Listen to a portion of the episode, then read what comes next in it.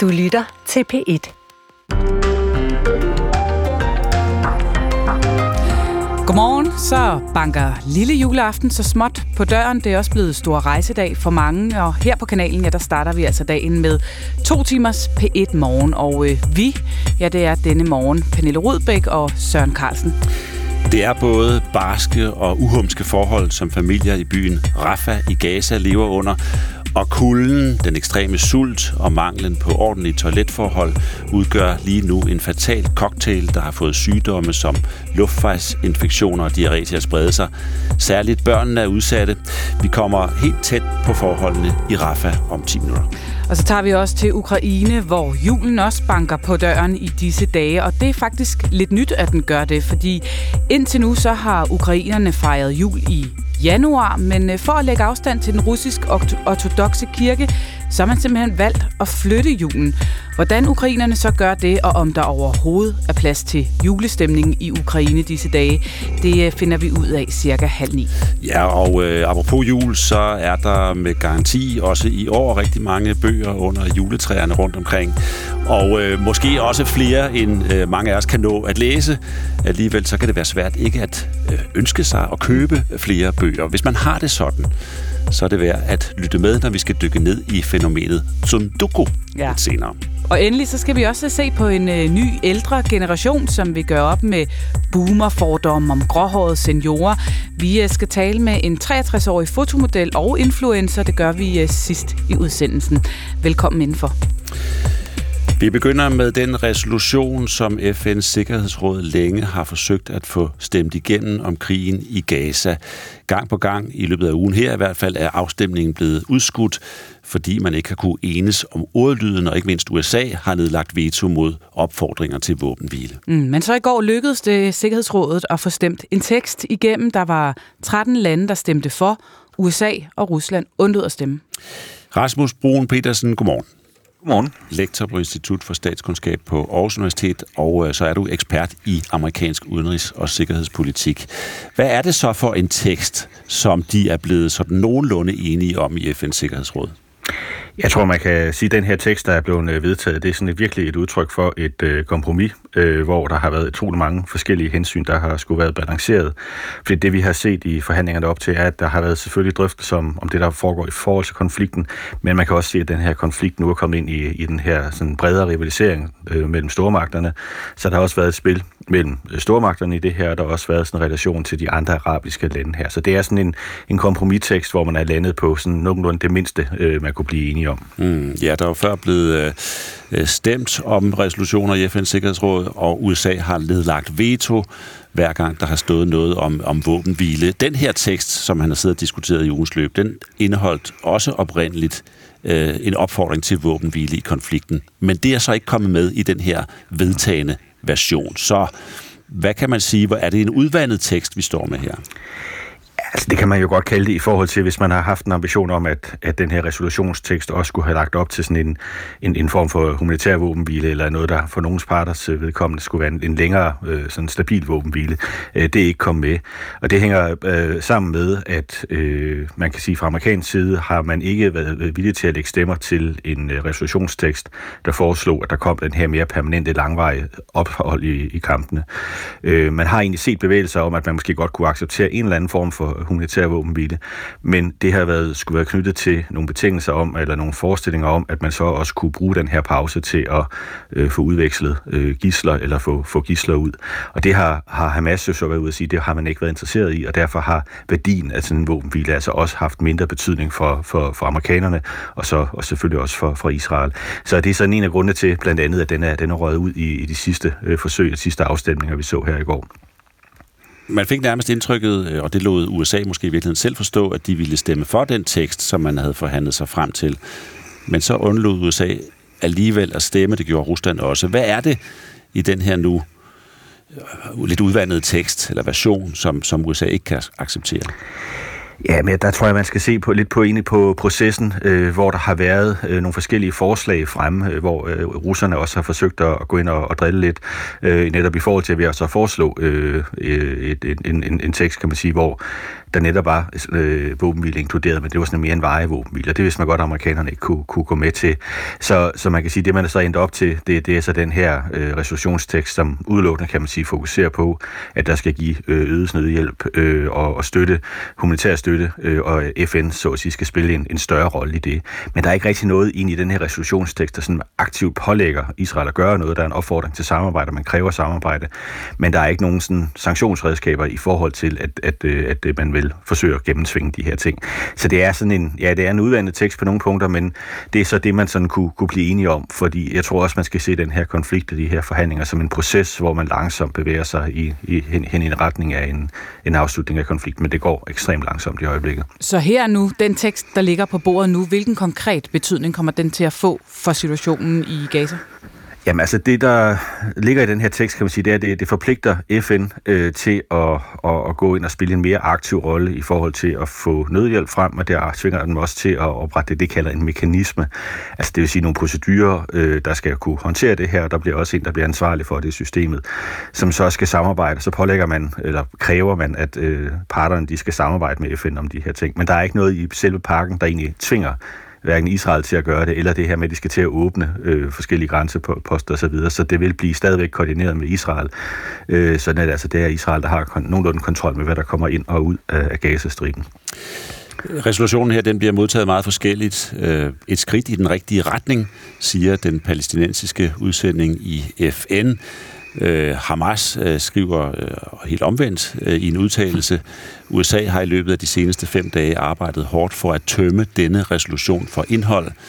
Og øh, i en reaktion fra Israels FN-ambassadør, der bliver Sikkerhedsrådet kritiseret for at være mere optaget af nødhjælp til palæstinenserne end de israelske gister, som fortsat mm. bliver holdt fanget i, i, i Gaza.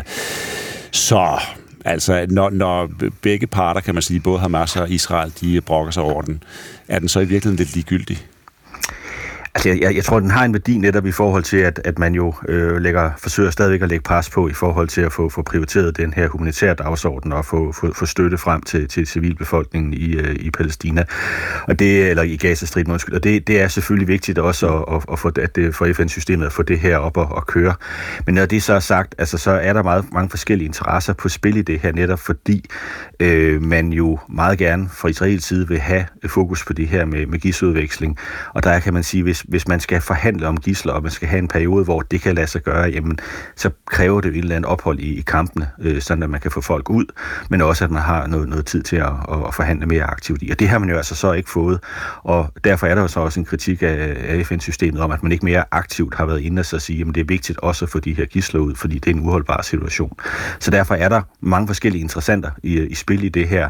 Der er mange hensyn, og, og det har altså været, været svært at, at, at nå til enighed i det, også fordi det, vi har netop har set i de her forhandlinger, har været, at, at Rusland også har spillet en meget aktiv rolle, som ikke nødvendigvis har været konstruktiv, på trods af det, de egentlig har været ude at sige øh, offentligt, øh, hvor de har været ude at kritisere både øh, USA, men de har også faktisk været ude at kritisere øh, FN øh, selv, for ikke at, at levere øh, varen. Så, så der er sådan øh, konflikter på utrolig mange niveauer. Ja, og når vi beskæftiger os med den her FN-resolution, så er det jo fordi, øh, vi er interesserede i at finde ud af, kan den gøre en forskel for krigen, og der spiller USA jo så den her meget afgørende rolle.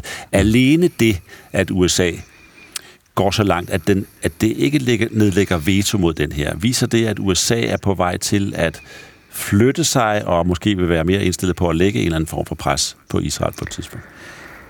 Øh, det, det, det vil jeg ikke mene umiddelbart øh, ud fra det her. Altså det er rigtigt, der har været en, en, en bevægelse øh, på nogle punkter i forhold til det her, man, man, man altså så ikke så at sige, stemmer imod øh, resolutionen, altså derved i praksis også øh, muliggør, at den kan, kan, der, der kan ske noget ved det. Men sådan på de afgørende punkter sådan i forhold til øh, den videre konflikt, jamen så har amerikanerne jo markeret i hvert fald, at, at de øh, stadigvæk bakker op omkring Israel, og, at med, og Israels ret til at forsvare sig selv, og at der er nogle prioriteringer, der skal opnås øh, for, at man kan sige, betingelserne eksempelvis for en, en våbenhvile kan opnås.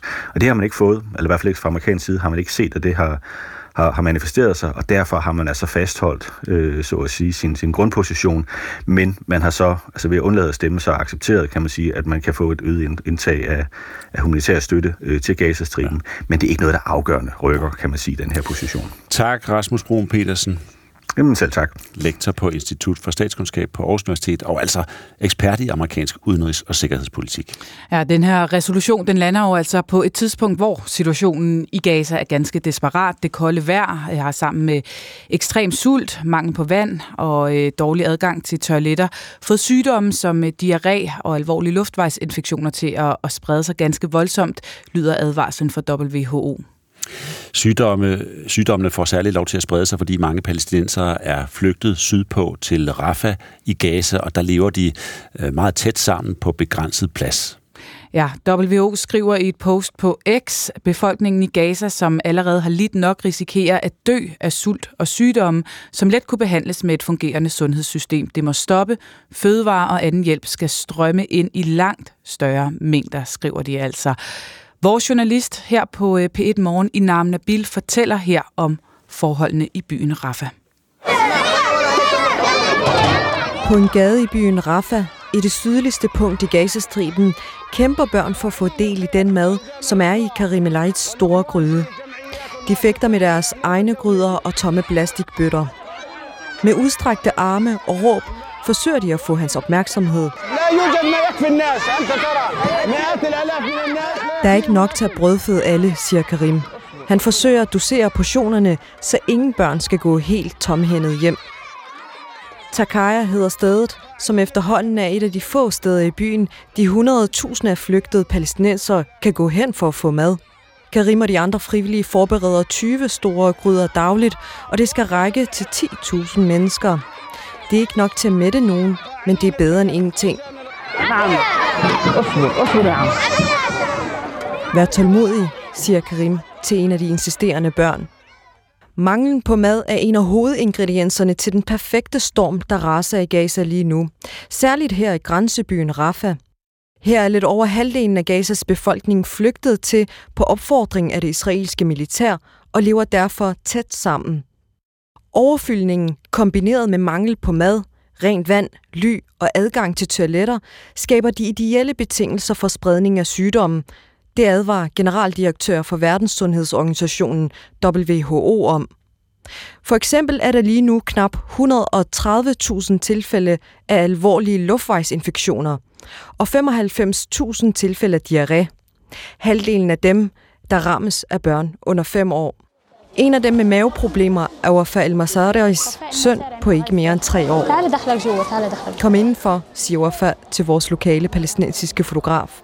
Han er vores øjne i Gaza, fordi DR endnu ikke har fået tilladelse fra det israelske militær til at komme ind i området. Wafa trækker et lag til siden og afslører et par kvadratmeter, som danner rammen om hendes familie på ni medlemmer. De bor i en åben balkon på en FN-skole, som før krigen fungerede som en gennemgang til skolens klasseværelser. Nogle sidder på gulvet, andre står bare oppe. وابني عندي عندي عندي طفل صغير عندي طفل صغير بعيط بده كل شويه طبيخ انا بضل اجيب من الناس اضل اجيب من الناس طبيخ واكل وشرب Jeg har et lille barn, som græder, fordi han vil have rigtig mad, siger Wafa. Hun viser sin syge søn frem.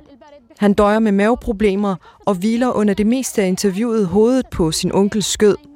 De har levet af dåsemad og maden fra Takaya, der uddeles på gaden. يعني في ليله من الليالي ابني من كتر ما عيط الناس سمعته وهو بعيط راحوا جابوا له اكل En nat græd han så meget, at naboerne måtte gå ud og skaffe ham mad, så han kunne falde til ro, siger Wafa. Familien har ikke laner til at holde sig varme om natten. På skolen har lus og fnat frit spil. Presset på toiletterne er så store, at mændene i Wafas familie må ud af skolen og til den lokale moské for at stå i timelange køer til et toilet. Og sådan er det flere steder i byen.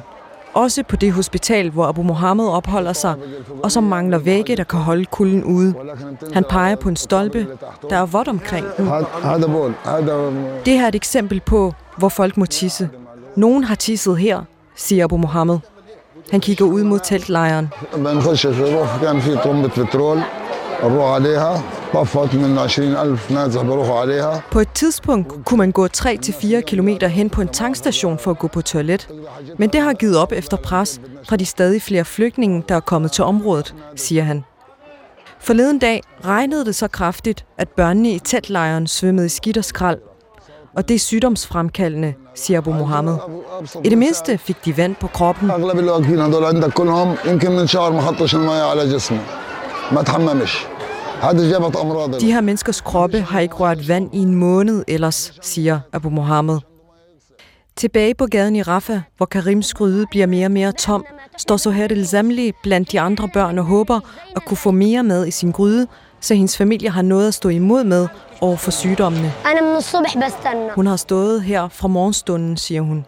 Hvor meget mad har du fået, spørger vores palæstinensiske fotograf. اقل من ربع الطنجره حبيت Jeg fik fat i en mindre end en kvart gryde, og vi er syv i min familie. Det er ikke nok. Vi får knap nok spist, siger Soher.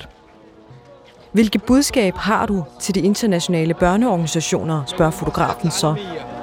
طب احنا بدنا نعيش زي ما انتوا عندكم اولادكم بتعيش مبسوطه في الدار بتلعب Vi vil وبتمرح gerne leve, som jeres børn lever. De leger, og de er glade. Det kan vi ikke. Vi vil have det samme liv, som I har. vi har ikke det halve af de rettigheder, som I har, siger Suher. Ja, den palæstinensiske pige Suher El Samli gentager sit budskab og siger altså, kære verden, vi vil gerne leve ligesom jer. Det var Inam Nabil, der havde lavet indslaget. Og så godmorgen til dig, Julia Råvad. Godmorgen. Du er analysechef i Læger Uden Grænser. Det er nogle øh, barske forhold, vi hører om i øh, indslaget her. Især også øh, de sanitære forhold er, er mildt sagt ringe. De kan have svært ved at finde steder, hvor man kan komme i bad. De har ikke haft øh, vand på deres krop i månedsvis, er der en, der fortæller. Øh, det er svært at finde ordentlige toiletforhold osv. Øhm, når vi kigger på, hvad det gør for sygdomsspredningen sådan et sted her, hvad betyder det så? Hvor stor en trussel er de smitsomme sygdomme lige nu for, øh, for befolkningen i Rafa?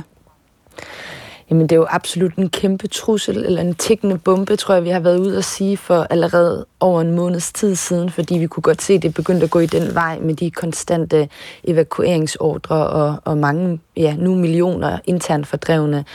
Øh, jeg har også en kollega, Ricardo, der lige er kommet hjem fra at have været i øh, Gaza i en måneds tid, og som er sådan en vand- og sanitetslogistisk øh, person for lavet en grænser, som beskriver meget det samme som i jeres indslag med. Han har været ude i, i dele af, af Khan Yunis, øh, også i den sydlige del af Gaza, hvor øh, folk øh, delte et toilet med 600 mennesker, var både lige så tæt pakket som på fodboldstadier, øh, og hvor han måtte træde hen over øh, kloakering i gaderne, hvor der var børn, der legede, og gadesælger, der, der solgte mad. Og det er klart, at, øh, at der er mange smitsomme sygdomme, der under sådan, sådanne vilkår spreder sig markant hurtigere, øh, end de ellers ville gøre. Og når det så derudover kombineres med manglende adgang til et sundhedssystem, så kommer vi til at se de her sygdomme i, i alt for høj grad. Og hvad er det særligt for nogle sygdomme, vi taler om her? Jamen altså, øh, i vores øh, øh, klinikker ser vi rigtig mange patienter med luftvejssygdom, øh, sygdom, som I også nævner i indslaget. Der er over 100.000, der er registreret allerede. Og derudover selvfølgelig diarré, og det er desværre rigtig meget blandt børn, men også gravide og ammende og ældre. Altså det er dem, der er mest sårbare. Øh, jeg tror, det er allerede over øh, 100.000 tilfælde af diarré, der er registreret. Det er altså 25 gange så mange, som der plejer at være, så det er jo en ekstrem stigning. Og jeg vil også tro, at de tal ikke afspejler, hvor mange der rent faktisk er, fordi vi skal også huske på, at der stadigvæk er rigtig voldsomme kamphandlinger, og mange af de her patienter, øh, der bare, siger i anførselstegn, har diarré eller luftvejssygdom, de kommer aldrig frem. Øh, ja, og så derudover er der også andre sygdomme, som lus og fnat. Vi har hørt om hepatitis A i nogle af shelterne, og vi ved, at den region, hvor der også øh, har været kolera tidligere. Så der, der er mange øh, sygdomme, der kan true øh, derude. Ja, og hvad er det, I frygter, der vil ske, når de her sygdomme de spreder sig? Jamen altså, så vil vi jo se øh, markant øh, flere øh, ja, flere syge og flere dødsfald øh, på sigt også. Øh, især når det kommer i kombination med, som vi jo også har hørt nyhederne om her i de seneste par dage, at folk øh, i stigende grad øh, er øh, underernæret, kritisk underernæret, øh, og dermed har et immunforsvar, som ikke rigtig kan stå imod de her sygdomme. Øh, og det, der jo er jo ganske ulykkeligt ved det, det er, at man kan sagtens behandle en luftvejsinfektion, hvor man kan sagtens behandle diarré. Det er ikke særlig kompliceret ud fra et lægefagligt perspektiv, men folk kan jo komme øh, ud, de kan ikke komme hen til, til sundhedssystemet, øh, de primære sundhedsklinikker, hospitalerne, plus desværre også er jo mange af de her sundhedsinfrastruktur, klinikker osv. blevet bumpet øh, i den seneste tid. Øh, det er kun PT9 ud af de 35 hospitaler, der er sådan nogenlunde fungerende. Så vi står simpelthen med den her ja, kritiske cocktail af, af en udsultet befolkning, øh, øh, sundhedsfaciliteter, der ikke øh, fungerer, og så øh, sygdomme, som begynder at sprede sig. Hvis det her for alvor får fat, er vi så der, hvor altså, smitsomme sygdomme reelt kan blive øh, lige så stor trussel som de daglige bombardementer, eller hvor alvorligt er det her? Det, det, det vil jeg absolut mene, at man godt kan sige. Altså, det er ikke for at tale de daglige bombardementer ned, fordi de bringer jo stadigvæk på de hospitaler, vi er hundredvis af såret ind. Øh, men, øh, men, men de andre øh, sygdomsproblematikker, som jo rammer øh, 100.000, øh, er absolut øh, øh, lige så farlige. Øh, Især hvis bombardementerne fortsætter, øh, og især hvis at der ikke kommer et stop i kamphandlingerne, som ville muliggøre, at man kunne få behandlingsforløb op at køre. Vi så jo under den humanitære pause, der desværre var alt for kort, øh, blot syv dage øh, i slutningen af november, øh, men trods alt en, et ophør og et åndehul ophør i kamphandlinger, der så vi jo netop de her patienter komme ind til os, som vi nu igen ikke ser. Øh, der så vi lige præcis øh, især øh, både Både dem, der kommer med diarré, luftvejssygdomme, andre øh, smitsomme sygdomme, men så også alt dem med de kroniske sygdomme, som ikke har fået den behandling, den medicin, de skal have. Så øh, ja, så det er helt sikkert en lige så stor fare. Ja, og der mangler øh, nødhjælp og mad, som du siger. Og hvis vi tager nogle tal her, så er der siden øh, krigen brød ud den 7. oktober og frem til torsdag i den her uge kommet 4.805 lastbiler med nødhjælp ind i Gazastriben. Og hvis man sammenligner det med, hvordan det så ud før, så kom der altså 10.000 lastbiler hver måned øh, ind mm. før krigen.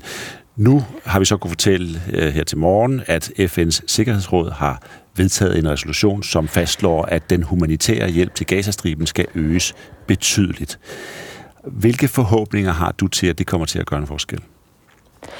Altså, jeg har stærke forhåbninger til, at, øh, at, øh, at, at nødhjælpen den kommer til at blive øh, forøget. Øhm, det, det burde den have været fra start af. Det er jo en ret, at folk har øh, mulighed for at få adgang til noget så basalt som mad og vand og medicin, øh, så vi kunne køre hospitalerne for de civile, der er ofre i en krig, og som står uden for øh, kamphandlingerne. Så på sin vis er det chokerende, at det skulle tage så lang tid for FN's Sikkerhedsråd øh, og verdenssamfundet og, og handle. Nu er det så selvfølgelig op til krigens parter at muliggøre, at den nødhjælp rent faktisk kan komme ind, øh, og ikke kun ind, men også rundt i øh, hele Gaza, fordi vi ved jo også, at øh, selvom situationen er meget alvorlig i syd, og der er mange internt fordrevne i syd, så er der jo stadigvæk også civile, og der er også patienter på hospitalerne i nord, hvor det jo nærmest ikke har været muligt at få øh, konvojerne ind.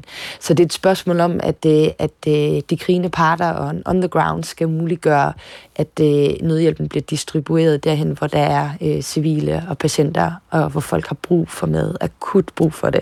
Men Julia hvad kan man det, hvis der ikke kommer våbenhvile? Det bliver rigtig svært, og det er derfor, at, øh, at vores opråb har været, og det er også derfor, det er en skuffelse øh, i forhold til FN's Sikkerhedsråd, at der ikke er kommet øh, nogle stærkere øh, ord i forhold til en våbenhvile, fordi det er først og fremmest det, der er brug for. Vi oplever i hvert fald øh, som læger uden grænser, selvom vi har lykkedes nu at få internationale teams ind til at hjælpe vores 300 lokale ansatte øh, øh, siden ja, midt november, så er det enormt svært at køre nødhjælps øh, øh, indsats under de vilkår, der er, for det er jo ikke sikkert at komme rundt. Vi bliver stoppet ved sikkerhedspoints. Vi må have måttet åbne klinikker, som måtte lukke igen, fordi der kom evakueringsordre dagene efter. Øh, så vores ansatte, de har sovet på hospitalgangene, fordi de ikke selv kunne komme ud. Vi har også svært ved at få mad og drikkevarer til os selv. Altså, det er enormt kompliceret at køre en nødhjælpsarbejde, som vi ellers plejer at gøre i rigtig mange krigszoner rundt omkring i verden, under de her vilkår. Så mm. jo, ja, jeg kan ikke lade være med os og virkelig, virkelig håbe på, at der kommer noget stærkere handling og øh, ord bag øh, en våbenhvile, ikke kun øh, nødhjælpsdistribution. I bliver ved med at håbe. Tak for at være med, Julia Råvad. Selv tak, fordi I ville have os med analysechef i Læger Uden Grænser.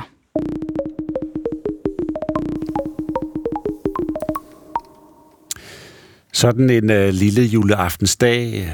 Mange skal nok ud og købe de sidste julegaver. Har du fået den købt? Ej, det skal jeg heldigvis da ikke stress med i dag. Det er kun at få pakket bilen og, og kørt afsted. Det er stressende nok. Ja, for en gang skyld, så tror jeg også, at jeg har det meste på plads. Øh, men der er jo sikkert nogen, der stadig lige skal ud og hente det sidste. Mm. Man har fået fri og så videre. Og måske planlægger man så lige at slå vejen forbi boghandleren nede i gågaden. Det er i hvert fald altid nemt. Ja. Lige at købe en bog. Men inden man går derind, så skal man måske lige overveje det lille japanske ord tsundoku.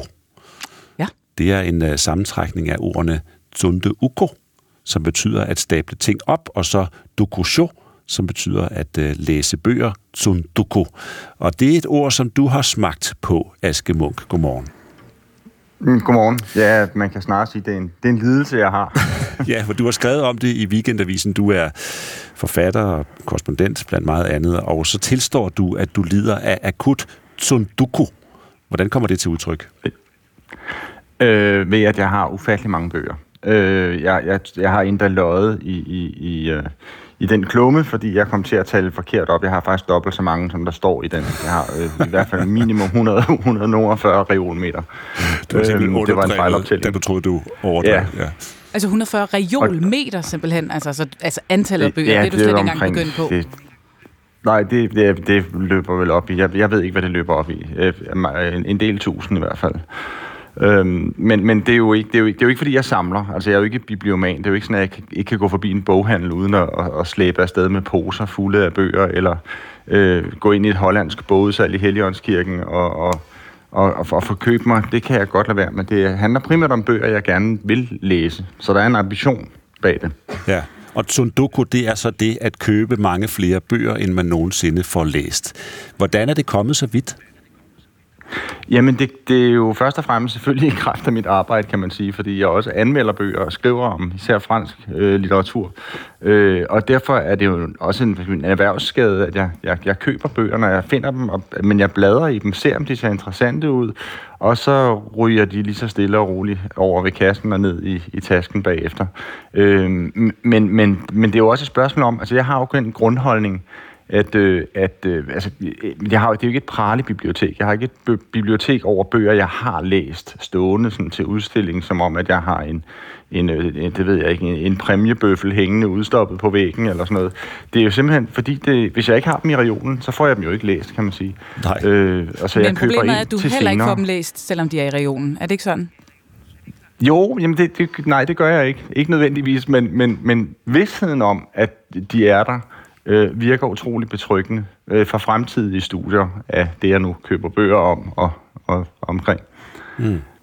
Ja, ja, du siger, du siger så, du er ikke øh, bibliofil eller bibloman, altså det, du har ikke en patologisk trang til at samle på bøger Nej. som sådan. Du, du har den, fordi Nej, altså, du har en ambition i... om at, at læse dem. Ja, altså jeg ser det som, jeg, jeg, jeg, jeg mener, jeg skrev, jeg synes, det er en form for, for velkurateret øh, øh, samling af potentielt fremtidig viden, jeg har i min reol. Øhm, som, altså, når, jeg har naturligvis læst rigtig mange af dem også, men jeg kan godt, altså, når jeg ser en interessant bog, så bliver jeg jo nødt til at købe den, fordi, øh, altså hvad nu hvis jeg om en måned finder ud af, at gud, jeg vil egentlig godt have vidst, Øh, jeg vil egentlig godt have kendt samlebåndets historie, ja. øh, som er en bog, jeg kom til at købe her for nylig. Ikke? Og Aske Munk, øhm, der er eller, det der med eller, at gå på biblioteket, det ligger der fjernt. I, Ja, jeg, jeg, jeg kan godt lide at have dem, fordi så skal jeg jo aflevere dem igen. Så det, det er jo bare, det svarer jo lidt til at tisse i bukserne. Ikke? Så har jeg den liggende i en måned, så har jeg en måneds frist. Det er jo alt for kort tid, kan jeg nok forstå. Hvis jeg har bøger, jeg har stående hele mit liv, uden at få læst dem, så kan jeg jo ikke nøjes med at bare have dem stående i en måned. Mm. Det vil jo være, helt, det vil jo, det vil være det glade vanvid, jo. Præcis. Ja, så har du også forestillingen om, at, øh, at du, får, du får læst dem når du bliver gammel eller et eller andet. På et eller andet tidspunkt, så vil du læse den. Men, men kan du ikke forklare, Aske hvorfor får du dem ikke læst? Jamen, det er jo fordi, når man har... Ja, jeg kan ikke regne ud, hvor meget, men jeg vil prøve at sætte det ned og regne ud, hvor hurtigt man læser, og så se, hvis man har... Øh, lad os bare sige, at jeg har 4.000 bøger, eller noget af den stil, 4-5.000 bøger, øh, så kan man hurtigt regne ud, at det får, man, det får man ikke gjort med alt det, man også har, og øh, fire børn i bagagen, og fuldtidsjob og i et andet land, og sådan noget. Det, det, det får man simpelthen ikke. Man skal også læse aviser jo og følge med, og man skal jo også, øh, så skal man passe sociale medier og sådan noget. Der, er, der er simpelthen ikke tid nok til alle de bøger der. Øhm, men, men, men det er betryggende at vide det. Der, altså, da jeg var yngre, var jeg meget stresset over, at jeg havde flere bøger, end jeg nogensinde ville få læst. Øh, og nu har jeg fundet en vis ro i det, fordi det, det, det, det er betryggende at vide, at der står viden klar til, at jeg kan tage den, bruge den øh, i reolen. Og det, det, det, det, det synes jeg, man skal, det, skal, det, er for, det er et fortrystningsfuldt ord. Så jeg vil sige, selvom det er en lidelse, så er det en lidelse, der, der behager mig. Jeg har ikke lyst til at blive kureret for den. Du bor så i Paris, Aske Munk, øh, og der kan det jo være fristende, så når gerne vil være sådan lidt bohemagtigt Paris og intelligent, hvad ved jeg. Handler det også om noget, altså et selvbillede, du har? Altså, at du måske synes, mm. at du mm. læser flere bøger, end du i virkeligheden gør? Øh, nej, altså, nej, men jeg vil sige, jeg har også, altså, jeg har, jeg har jo lært også med alderen, øh, lærer man jo, at en bog skal ikke læses fra A til, altså fra, fra start til slut. Jeg, jeg, jeg pluklæser meget, jeg skimmer, øh, jeg, der er bøger, hvor jeg nøjes med at læse, der er en konklusion, nøjes med at læse den, så jeg siger, det var egentlig ikke så interessant, som jeg troede. Øh, men det kan være, at jeg kan bruge den senere, eller, altså det er jo virkelig kun øh, skønlitterære romaner, hvor man ligesom altså, skal læse fra start til slut, og der vil jeg sige, at jeg har utrolig mange romaner også, som jeg, som jeg simpelthen ikke... Altså, hvis ikke de interesserer mig efter 20-30 sider, så lægger jeg dem fra mig. Øhm, så, så på den måde synes jeg også, at man skal ikke have den der veneration for bøger, som der er mange, der har, øh, hvor de føler en forpligtelse til simpelthen at pløje hele skidtet igennem. Altså hvis ikke det er interessant, så kan man jo nøjes med at, hvis det er en bog, man skal have læst, og man plejer at sige en klassiker, det er en bog, som alle ville ønske, de havde læst, men som ingen gider læse. Ikke? Øh, så, så er det jo rart at have den, fordi man pludselig man står jeg var udsat for, at vi skulle lave en klumme, hvor man skulle genbesøge klassikere, så skulle jeg læse, så tænkte jeg, ja, nu får jeg læst Madame Bovary, den har jeg aldrig læst af Flaubert. Jeg har simpelthen aldrig kedet mig så bragt. Altså, det kan godt være, at den var meget, øh, meget opsigtsvækkende, da den udkom, men, øh, men det er jo simpelthen, handler jo simpelthen ikke om andet end lange ture i hestevognen. Øhm, øh, og, og ja. sådan, er, sådan er der så meget, så man får, man får stiftet bekendtskab med den. Men den ville jeg jo ikke have læst, hvis jeg ikke havde stået den i, hvis den ikke havde stået i regionen. Præcis. Og jeg tror, der er mange af os, der godt kan genkende det der. Øh, måske ikke helt i det omfang, at de har 140 øh, regionmeter af bøger stående. Hvad hedder det? Jeg måtte holde mig fra øh, bogauktionen her på øh, redaktionen, hvor vi øh, mødes og, og ligesom sælger ud af de bøger, vi får tilsendt, og så går pengene til et, et godt formål. Fordi jeg Nå, er bange for at komme hjem for, for alt for mange bøger, som jeg alligevel ikke får læst. I skriver bare næste gang, jeg holder det, så komme forbi. Du skal nok uh, tage din del med. Hvad med dig? Altså, du vil ikke kureres for det her, men ligger der så alligevel eller har du undladt Altså, min kone vil nok gerne have at blive kureret, vil jeg sige. Ja. Hun vil nok gerne have det, fordi efter vi, nu har vi boet i den her lejlighed i halvandet år. Jeg har i hvert fald allerede, jeg kan se en, to, tre små, sådan ikke indbyggede reoler, men små ekstra reoler, jeg har måttet anskaffe mig, fordi at det ligesom håber sig op. Øhm, så, og nu taler vi om at bygge flere reoler i nogle andre rum og sådan noget. Så det er sådan lidt, på den måde er det jo lidt et problem, kan man sige. Også fordi det er meget få øh, bøger, jeg føler... Altså, jeg smider ikke rigtig bøger ud. Øhm, jeg låner heller ikke ud til gengæld, fordi at, at låne bog ud, det, den ved man, den får man aldrig igen. Øhm, så, så, så, så, jeg så tror at hun ville gerne have det. Nej, altså, Nej, okay. og det, så straks jeg har smidt en bog når jeg har prøvet, så har jeg fortrudt. Øhm, Aske øh, øjeblikkeligt. held og lykke øh, med lidelsen, også den her jul. Ja, tak. Ja, tak, og god jul til jer. I lige måde. Aske Munk, som altså er øh, korrespondent i Paris for Weekendavisen. Ja, og når vi nu alligevel er ved at få lidt julestemning ind under huden, så lad os da bare skrue lidt mere op.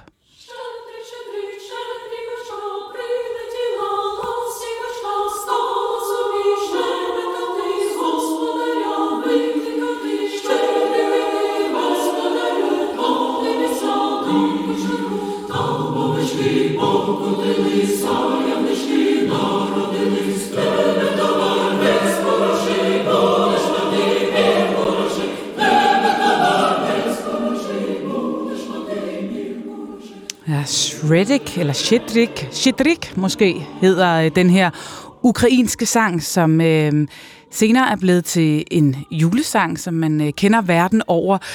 I Ukraine, der har man indtil nu sunget den her sang omkring 7. januar, hvor man normalt har fejret jul. I år, der skal den altså synges her i julen om, om ganske få dage. Ja, for på grund af den ukrainske, slutter den russiske invasion af Ukraine, der har Radagen, det ukrainske parlament, nemlig besluttet at flytte den ortodoxe ukrainske jul til den 25. december for at lægge afstand til den russisk ortodoxe kirke, som fejrer julen i januar. Godmorgen, Jonas Skovrup Christensen. Ja, godmorgen. Du er konsulent. Du bor normalt i Kiev. Lige nu er du hjemme også for at fejre jul her i Danmark. Men altså, det her med, at man har flyttet julen i Ukraine. Hvad betyder det for ukrainerne nu at skulle fejre jul, ligesom vi gør i december, i stedet for at gøre det i januar, hvor man ellers normalt plejer at markere julen? Altså politisk så er det de fleste jo glade for, at man distancerer sig fra den russiske ortodoxe kirke, som jo har støttet øh, krigen mod Ukraine de sidste to år. Så derfor er, er der jo mange, der er glade for det. Når det så er sagt, så øh, i, i min øh, svigerfamilie samt øh, dem, jeg kender, så der er der ikke så mange, der går op i at fejre juleaften som sådan. Og øh, det, det, folk går mere op i at fejre nytår. Så det, det, det, det er mere det politiske i det, jeg tror, der er det signalværdien, der er vigtig for mange. Mm. Øhm, Ja, så når vi andre vi får lidt sved på panden ved tanken om, at man skulle flytte julen i et par uger, og tænker, hvordan gør man det, og alle traditioner, og hvad så med julekalenderen osv., så, så er det lidt en anden virkelighed i Ukraine. Det er det lidt, ja. Altså, der, ja. Og der har jo generelt øh, været julemarkeder og juletræ i december og januar, så, så sådan fejring af jul og juletiden, den, den har strukket sig over flere uger i, i forvejen. Øhm, og jeg har allerede selv følt, at, at øh, der er mange omkring mig, som går særlig meget op i lige netop øh, juleaften eller julefejring den 7. oktober, øh, undskyld, den 7. januar. Øh, det, det er mere nytårsaften, der, der er min mm. omgangskreds virker til at være det, som folk de rent faktisk fejrer. Men det kan jo være forskelligt øh, alt efter, hvilke kredse man kommer i, og om man er religiøs eller man ikke er religiøs. Men jeg ved, du kom hjem fra Kiev i forgårs. Var der noget, der var anderledes alligevel, altså i forhold til, hvordan det plejer at være den her tid på året i, i Kiev? Var der pyntet mere op, for eksempel? Det, det, var, det, det er lidt anderledes. Vi bor ved, ved siden af en plads ved, ved Sofieski kirken, hvor der normalt er et kæmpe juletræ i julemarkedet. Øhm, der er ikke noget med julemarked, og juletræet det er væsentligt mindre, end det normalt plejer at være.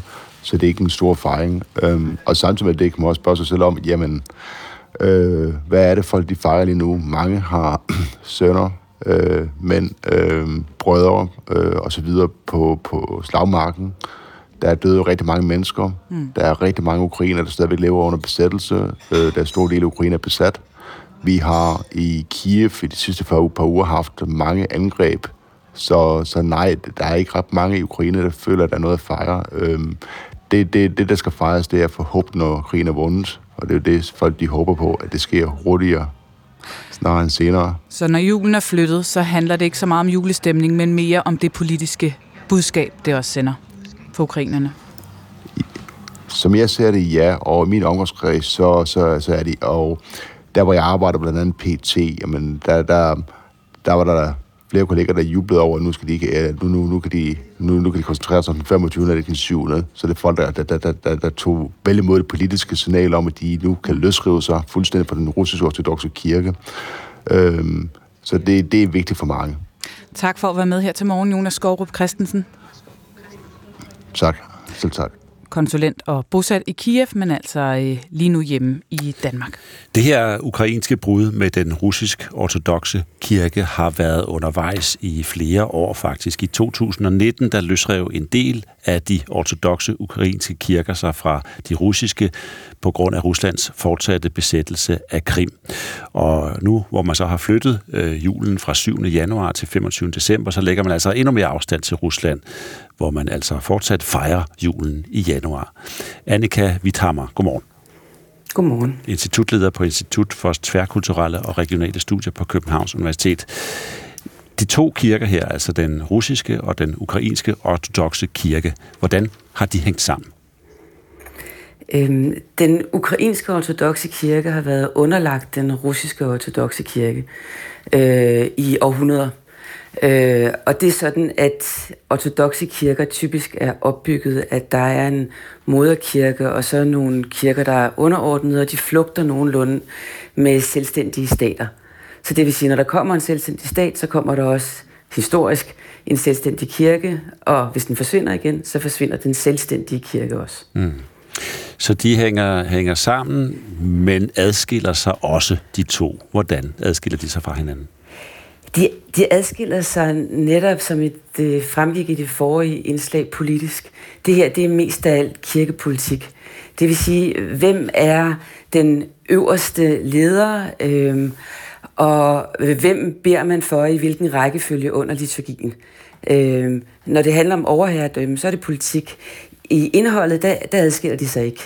Ritualerne, dogmerne, øh, Øh, præsternes udseende, kirkernes udseende, bortset fra så den kulturelle forskel, det er det samme. Så det er kirkepolitik, siger du først og fremmest, og derfor ligger der selvfølgelig også en, en kirkepolitisk markering, når øh, den ukrainsk ortodoxe kirke, den, den for eksempel flytter julen og fjerner sig fra den russiske. Øh, overhovedet for den russisk ortodoxe, øh, russiske ortodoxe kirke, Kirill, har svoret, at Rusland aldrig vil opgive Kiev, som han kalder for Ruslands Jerusalem. Så hvis man ser det fra Ruslands synspunkt her, hvilken betydning har Kiev så for den russiske kirke? For den russiske kirke, der er det Ruslands jællingsten. Det er der, hvor at, at øh, den russiske stat og, og de fleste russere ser deres oprindelse til, hvornår russerne blev kristne. Øh, og, og det har været øh, sådan forholdsvis ukontroversielt i en årrække. I tidernes morgen, dengang hvor jeg læste russisk, der var det det. Øh, I dag er det, er det højst politisk igen, fordi at Kiev jo nu engang ligger i en selvstændig stat i Ukraine, og det også er ukrainernes jællingsten. Så der er altså to, der har den samme oprindelsesmyte.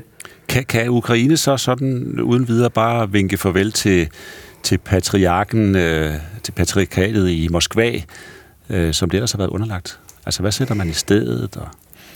Altså, det er igen kirkepolitik. Mm. For at man kan lave en, en, øh, en ny selvstændig ortodox kirke, så skal moderkirken anerkende det. Det er det tilfælde i Moskva, og det gør de så ikke. Og så skal alle de andre ortodoxe kirker anerkende det. Øh, og der er sådan cirka 14, øh, netop øh, efter hvordan man tæller, fordi det er politik. Øh, og lige nu så er det kun øh, en del af de andre ortodoxe kirker, der har anerkendt den ukrainske ortodoxe kirke som selvstændig. Så øh, igen, politisk set, der er den ikke selvstændig, men må ikke den bliver det hen ad årene, og i hvert fald er det sådan, at rigtig, rigtig mange ukrainere mener, at de har en selvstændig ortodox kirke. Så vil du sige, at det er faktisk et markant signal, den ukrainsk, ukrainske ortodoxe kirke sætter her? Sender her. Det er i høj grad et, et markant signal, som også i høj grad, også inden for den ortodoxe verden, signalerer, at man nærmer sig Vesten, fordi man nu overtager den, den vestlige kalender. Altså mange. den vestlige kirkelige kalender. Ja, men uh, mange tak skal du have. Selv tak. Annika Withammer, institutleder på Institut for Tværkulturelle og Regionale Studier på Københavns Universitet.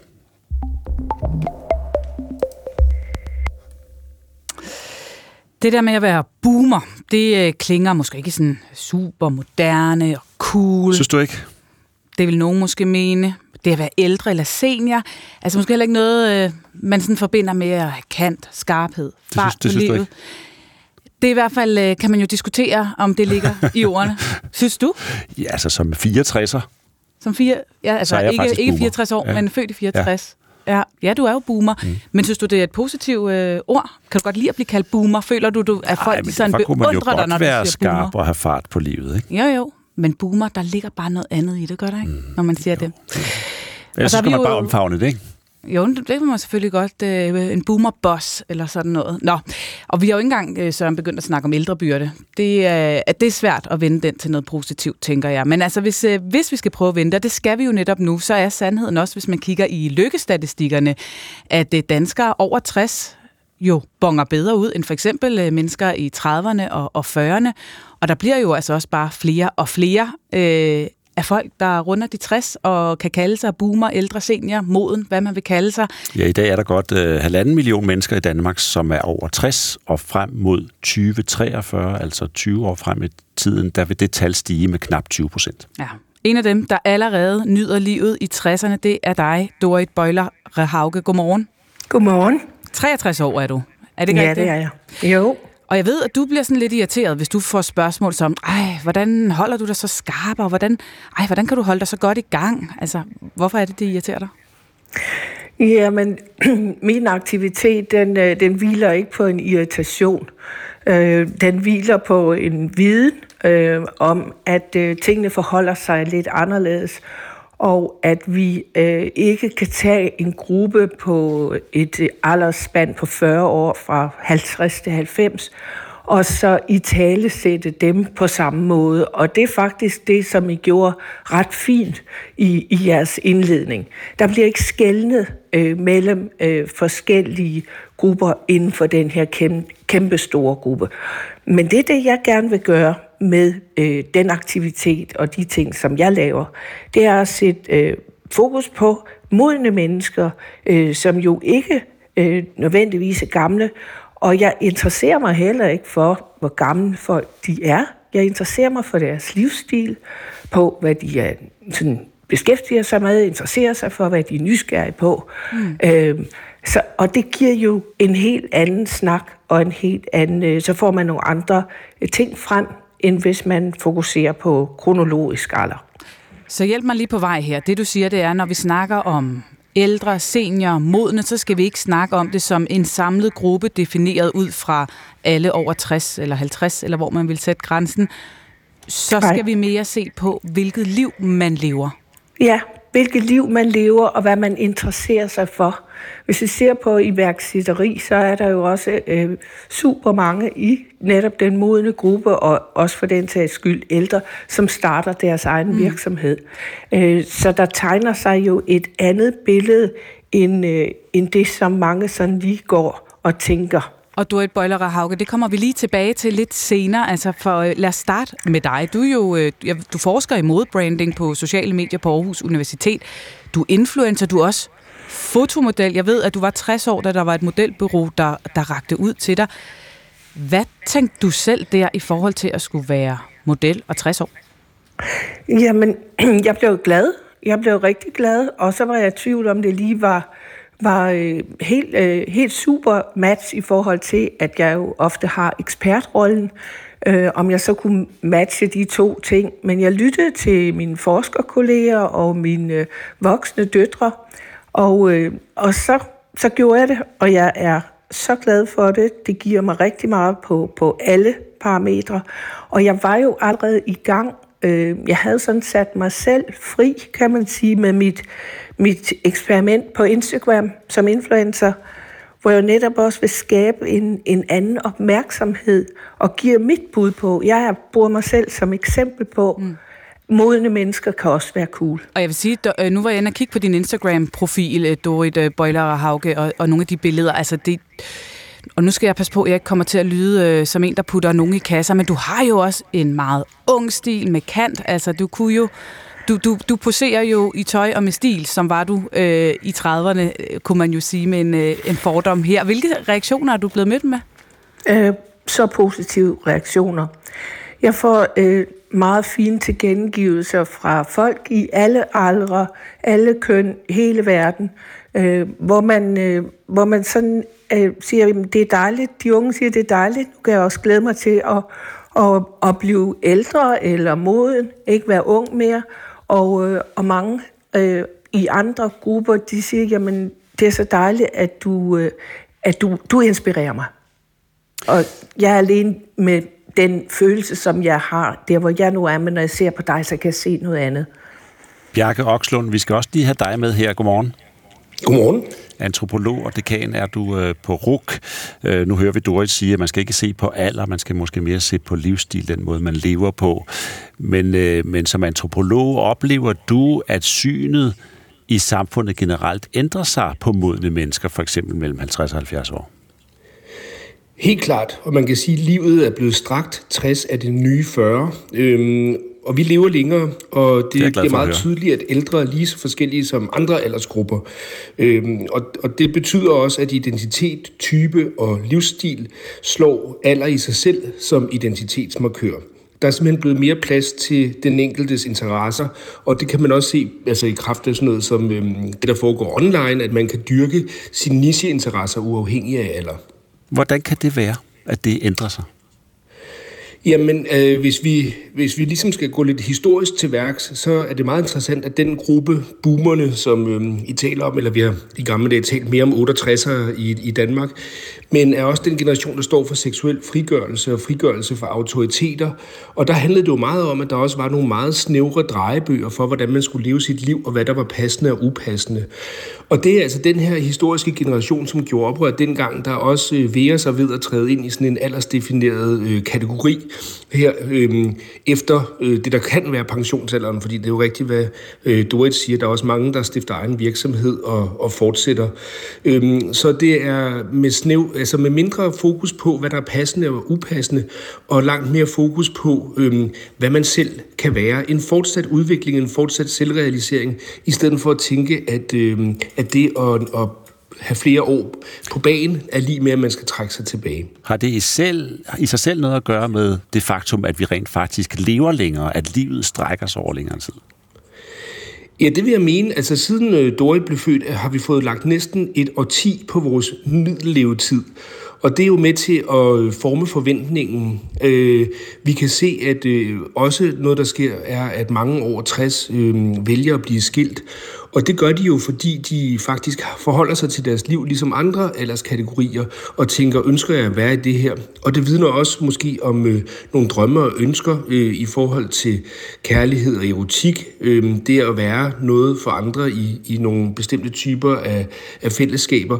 Så øh, vi får flere forventninger til, hvad der kan ske hele livet igennem, i kraft af, at vi lever længere og sundere liv. Dori Bøjler Hauke, vi skal også lige tilbage til dig, fordi når vi taler med dig i dag, så er det jo altså også fordi, at du øh, lige nu er aktuel med lige præcis det her emne i podcastserien, som hedder Moden og Cool. Der taler du med en række forskellige mennesker, som i hvert fald ikke står stille i livet. Iværksætter, øh, du taler blandt andet med Brian Holm, der er cykelrytter osv. Øhm, er du enig med Bjarke i, at jeres generation ligesom skubber til det her billede af at være ældre? Ja, helt sikkert øh, både os og, og også øh, dem, der er, er foran os, øh, gør det. Og vi, det er jo netop også det, vi er inde og udforske i øh, podcasten, i talsæt, finde et sprog for at være et moden menneske. Hvad sker der? Og så fokusere på styrkerne, øh, fordelene ved at være moden.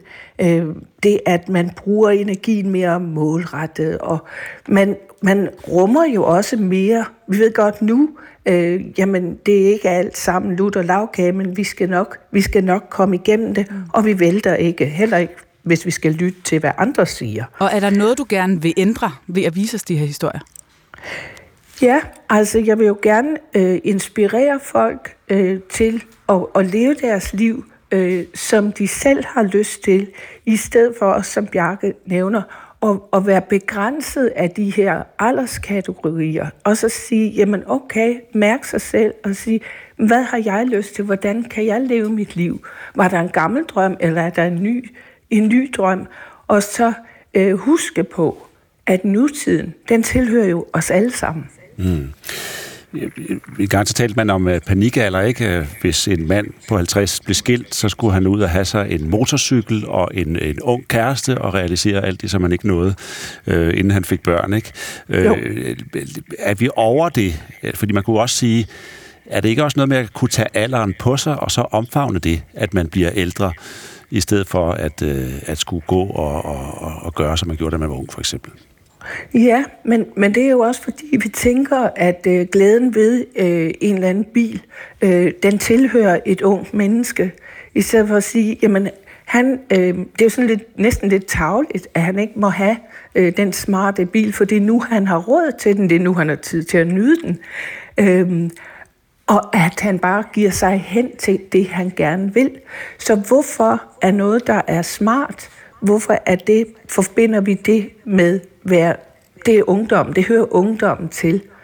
Mm. Og hvorfor tænker vi også, at sådan som man ser ud, øh, når man er moden, hvorfor er det måske en modsætning til øh, at skønhedsbegrebet at være smuk? Bjarke Okslund, altså jeg, jeg står bare her og tænker på, er det ikke også et meget udvalgt segment, vi snakker om her? Er der ikke også nogen, der bare gerne vil blive 60 år, skrue lidt ned for tempoet, læne sig tilbage og have det rart? Jo, det er klart. Altså, vi har forskellige forudsætninger, både i forhold til øh, kropsligt funktionsniveau, øh, og så også i forhold til økonomisk formåen. Man kan godt få sådan et billede af velpolstret, øh, øh, seniorer med, med store pensionsopsparinger, som løber rundt i lyse gevanter øh, på stranden og har det skønt. Og det er klart, det, der er selvfølgelig nogen, der øh, møder øh, ældretilværelsen med, øh, med færre penge og dårligere helbred osv., men helt, den helt generelle overordnede fortælling øh, er jo i virkeligheden, at, øh, at den store brede befolkning, der lever folk længere og bedre liv. Øhm, og derfor kommer de også til at udfolde sig øh, på, på andre måder. Og så er det jo fantastisk, at, øh, at der ligesom også er kommet en kropspositivisme, som gør, at, øh, at bedstemor også gerne må løbe rundt i strandkanten i, i bikini. Mm-hmm. Og du er i hvert fald en af dem, der viser vejen til, at man kan gøre lige, hvad man har lyst til, og tror på, Dorit Bøjler og Hauge. Tak for at være med her til morgen. Ja, selv tak. Altså 63 år, influencer, fotomodel og forsker i modebranding på sociale medier. Også tak til dig, Bjarke Okslund. Tak. Antropolog og dekan på RUK. Og som vi nævnte, så er der netop kommet en helt ny podcastserie i syv afsnit om det at være moden og cool, og den finder du på DR Lyd.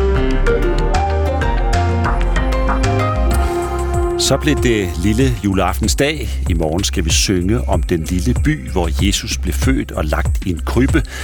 Men netop der, i det nogen som kalder det hellige land, er julen aflyst i år. Church leaders have cancelled public celebrations in a show of solidarity with the people of Gaza. It will not be Christmas in Bethlehem, as it usually is. Ja, i Bethlehem bliver de officielle julefejringer ikke til noget i år. De er blevet aflyst i solidaritet med de civile i Gaza. Ja, men sådan er det jo ikke herhjemme, så øh, hvordan er det at skulle prædike om julefred, når der jo er en blodig konflikt i netop den del af verden, hvor juleevangeliet foregår? Vi øh, taler med to præster om, hvordan de håndterer de svære tanker og følelser, som er forbundet med konflikten mellem Israel og Hamas. Det gør vi om cirka et kvarter. Konflikter i noget mindre omfang, må man sige, kan der også opstå øh, hjemme i familien. Et af de spørgsmål, som man for eksempel skal overveje, er, hvor mange mandler skal der være i risalamangen? For er det godt for børnene at lære, at der er vindere og tabere, eller skal alle bare forkæles og være glade? Vi taler med to eksperter, som har rigtig godt styr på vores konkurrencementalitet og hvad den gør ved os. Ja, når konflikterne lige måske niveauet over øh, mandellejen der, så kan det være, at man skal have fat i lidt juleterapi. Det kan man jo altså få brug for, både hvis man ikke får mandlen, men måske også hvis julen generelt ikke lever helt op til øh, de drømme og forventninger, man tager hjem til familie med. Der kan være mange spøgelser i sådan en øh, juleaften, mange gamle ja, mønstre og traumer, der kan melde sig. Irritationer. Vi, også det, ja. Vi, øh, vi skal tale med en psykolog med speciale i familierådgivning om øh, alle de her spændinger, som kan opstå, når familien kommer på besøg i julen. Til at holde fast i harmonien her i studiet er vi frem til klokken 10, Pernille Rudbæk og Søren Carlsen. I 77 dage har Hamas holdt israelske gisler fanget i Gaza, og øh, mens håbet for en ny midlertidig våbenhvile svinder dag for dag, ja, så vokser presset på den israelske regering og landets forsvar for at få befriet de tilbageværende gisler, som jo altså sidder i Hamas' varetægt. Og vi skal nu til øh, Tel Aviv, og vores øh, udsendte reporter Thomas Jorsal. Godmorgen. Godmorgen. Mange pårørende til øh, gislerne i øjeblikket gør en stor indsats for at gøre opmærksom på de gisler, som stadig holdes tilbage. Hvordan har du oplevet det? I går mødte jeg flere af de pårørende, og de har slået lejr foran Forsvarsministeriet her i, i Tel Aviv, og det gør de for at blive ved med at gøre krigskabinettet, altså den midlertidige regering under Netanyahu, opmærksom på deres sorg. Og jeg talte med en 36-årig mand, hvis far er gissel i Gaza, og ham har han ikke hørt fra siden den 7. oktober. Han fandt ud af, at han var taget til fange ved at søge på sin fars telefon, og så kunne han se den pludselig var i det sydlige Gaza, da han søgte efter den. Øh, sønnen han siger så, at øh, håbet det er det eneste, han har lige nu, og at, øh, at, at, det, at det stadig lever trods alt i forhold til, at det er en ret øh, voldsom situation, han oplever. Og hvad er det, en mand som ham ønsker skal ske? Ja, men det spurgte jeg ham også til, og han, han, der, der, der er forskellige udlægninger, når man spørger de, øh, de pårørende, men han, han håbede på, at den israelske regering faktisk snart vil holde en midlertidig øh, stansning i, i, i kampene, fordi at han øh, jo gerne vil have sin far ud i, i sikkerhed, og med de massive bombardementer, der er lige nu i, i Gaza, så er han selvfølgelig dybt, dybt bekymret, øh, den unge mand her. Så det, han, det er det, han håber på, men overordnet set er der mange andre, som øh, har fuld opbakning her i Israel til den fortsatte offensiv offensiv i Gaza. Der er stadig over 100 gisler øh, fanget øh, inde i Gaza. Hvad ved vi om dem? Jeg har ikke kunne finde noget fuldt overblik over, hvem det er, der sidder som gisler inde i Gaza. Men det vi ved øh, fra meldinger fra forskellige medier, NGO'er osv., det er, at der stadig er over 100 gisler tilbage i øh, Hamas fangenskab. Mange af dem er mænd, øh, og det ved vi, fordi det primært var kvinder og børn, der blev løsladt under den seneste midlertidige våbenhvile.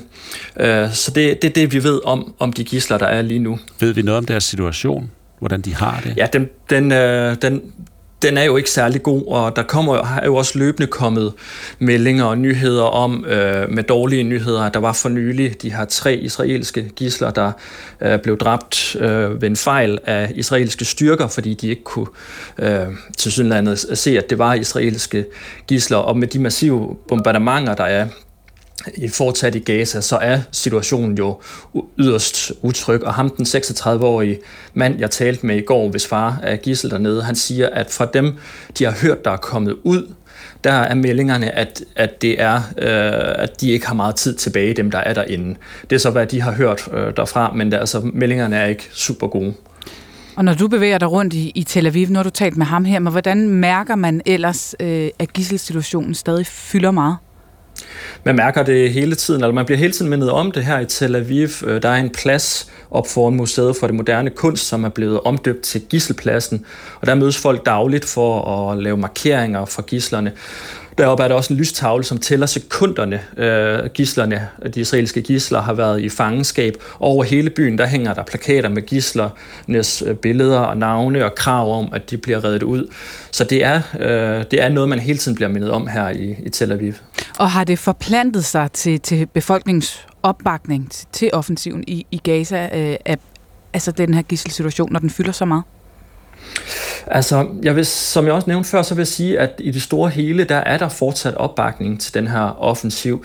I går talte jeg med en kvinde op på den her gisselplads, øh, og hun var tydeligt påvirket stadigvæk efter angrebet den 7. oktober. Jeg spurgte hende, bekymrer det der øh, ikke, at øh, man, man udfører så massive bombardementer i Gaza, når, man, når der stadig sidder gisler derinde, og hvis man vil have dem ud i sikkerhed.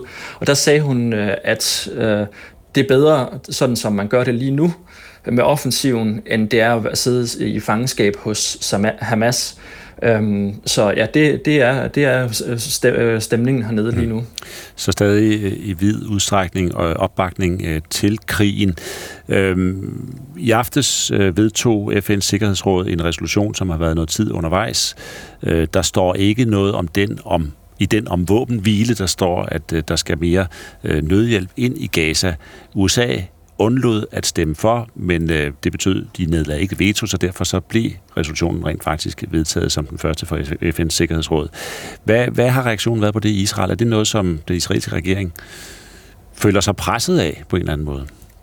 Jeg vil... Der forsvandt forbindelsen til Thomas Jorsal i Tel Aviv. Ja, det lader til det. Vi øh, får ikke forbindelsen tilbage. Den øh, lød som om, at den virkelig øh, forsvandt meget Der var et rigtig kort. Vi hopper til Tjekkiet i stedet, hvor der i, i dag er national sørgedag, fordi man mindes offrene for ja, det masseskyderi, der var på et universitet i landets hovedstad Prag i torsdags. Det var det værste masseskyderi i Tjekkiets historie. Ifølge den tjekkiske indrigsminister Vit Rakusan var gerningsmanden en 24-årig studerende på universitetet, som endte med at tage sit eget liv efter at have dræbt 13 personer.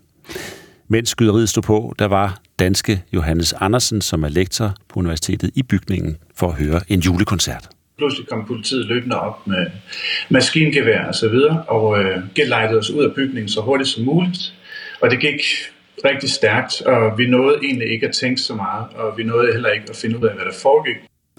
Helena Bretzinova er kollega til Johannes Andersen og er også lektor i dansk ved Karls Universitet ved Institut for øh, skandinaviske studier. Hun øh, var ikke selv til stede ved skyderiet, men det berører hende alligevel dybt, fortæller hun. Der, der var en mindehøjtidlighed i Prag her i centrum kl. 11, og der mødtes vi med rigtig mange studerende og rigtig mange kollegaer. Vi er meget medtaget, fordi vi kunne ikke ligesom skældes mine kollegaer og mig. Og når, når man sådan ser rundt omkring, så, så er det bare... Det præger virkelig alle, uh, og man kan ikke tænke på andet i det her land, fordi der aldrig nogensinde sket noget lignende. Det skete faktisk i en etage over skandinavistikken, og uh, vores studerende var også barrikaderet inde. Mm. Og så var der nogle studerende, der så faktisk uh, vores kolleger blive skudt, så vi kan slet ikke forestille os nu, på nuværende tidspunkt at komme tilbage. Men selvfølgelig præger det hele landet, og det gør det altså helt vildt, fordi vi har hele tiden gået og troet, at det her det foregår ikke i vores fredelige Tjekkiet, altså. Jeg har det, frygt, jeg har det virkelig frygteligt, fordi det er ligesom, at man sådan taber uskyld et eller andet sted, at øh, det kan ske og forekomme. Samtidig er der virkelig stort sammenhold, det vil jeg også understrege. Nu ser jeg faktisk på det der mindested, og der står altså hundredvis af mennesker og er mange øh, sterinlys tændt. Og jeg har fået faktisk, øh, og ligesom alle kollegaer fra alle afdelinger, jeg har talt med, så mange beskeder fra hele verden, og alle skandinavister rundt omkring, som jeg så samarbejder med, og alle vennerne, de er bekymrede for os og for de studerende. Så vi prøver ligesom at samle os de studerende, og, og, sådan, og, og vise, at vi er der for dem, og de gør det samme faktisk over for, de, for underviserne. Og måden gerningsmanden udførte angrebet på, gør næsten det hele endnu værre, fortæller hun. Altså, vi talte om det meningsløse i det, fordi altså, gerningsmanden, som vi ingen kendte, han gik faktisk op på fjerde sal i en bygning, som han overhovedet ikke øh, faktisk havde undervisning i, og det var slet ikke nogen studerende, han kendte. Så det var virkelig vilkårligt og tilfældigt, hvem han ramte der. Og så vidt vi ved nu, så var det faktisk... Øh, så var det sådan 11 studerende, cirka fra et hold. Øh, de var førsteårsstuderende, det var deres første semester på fakultetet, og de studerede tegnesprog. Og så nogle tilfældige undervisere, der var på den fjerde sal. Øh, så han måtte have faktisk øh, øh sådan stormet et, et seminar, øh, hvor der sidder mennesker og under, fik undervisning, men det var det vil jeg så også fremhæve, altså man kender ikke til motiver, jeg vil heller ikke vide de motiver, fordi jeg er fuldstændig ligeglad med gerningsmænd. Hmm. Jeg tænker virkelig kun på offrene, men han kendte dem ikke, og han var en rigtig udmærket studerende, siger alle, så det var ikke noget hævn, eller noget som helst kendskab eller personligt motiv. Og så har vi lige erfaret, at han også faktisk er koblet, og nu er det bevist, at politiet siger, at det var ham, der skød en en, en, en ung far og hans barn på to måneder i en skov i nærheden af Prag for et par dage siden. Og det var den samme gerningsmand. Og derfor altså, er det bare, vi, vi tænker bare meningsløshed. Mm. Det er meningsløst, altså. Ja, i dag er det altså øh, erklæret for National Sørgedag i Tjekkiet. Og midt i følelsen af meningsløshed, ja, så har masseskyderiet også startet en diskussion om, hvordan man så forhindrer den slags i fremtiden, fortæller altså Helena Bretzinova. Man saler selvfølgelig lidt om våbenbesiddelse, om det skal skærpes eller ej. Og så har de studerende øh, faktisk fra vores fakultet, de har lavet en underskriftsamling, der skal netop øh, plædere for at skærpe altså betingelser for at modtage en våbentilladelse. Fordi han skød med noget, der ligner, altså jeg er ikke ekspert på våben, men det, det lignede bare maskingevær. Og han kom med et arsenal af våben på, ind på fakultetet i en kuffert. Det siger politiet, og det har de sagt gentagende gange. De var der heldigvis øh, 12 minutter efter, så de forhindrede, forhindrede et større blodbed. Men det, det taler man om. Men selvfølgelig er der også nogen, og mange, altså, eller mange, det ved jeg ikke, sociale medier snyder jo. Mm. Men der siger, at man ikke, at man ikke skal skærpe våben, altså de mm. der betingelser, fordi man, de bevæbnede kan forhindre sådan et... Du ved, hele den der diskussion, ja, ja. man kender fra USA. Mm. Ja, det fortalte altså Helena Bretsinova, da hun var med i P1 Orientering i går, og hun er altså lektor i dansk ved Karls Universitet ved Institut for Skandinaviske Studier, hvor altså 13 personer mistede livet i et masseskyderi torsdag.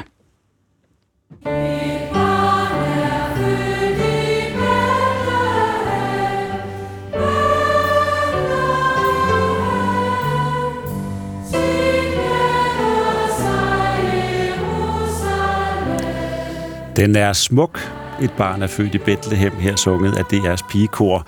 En af vores mest øh, populære julesalmer.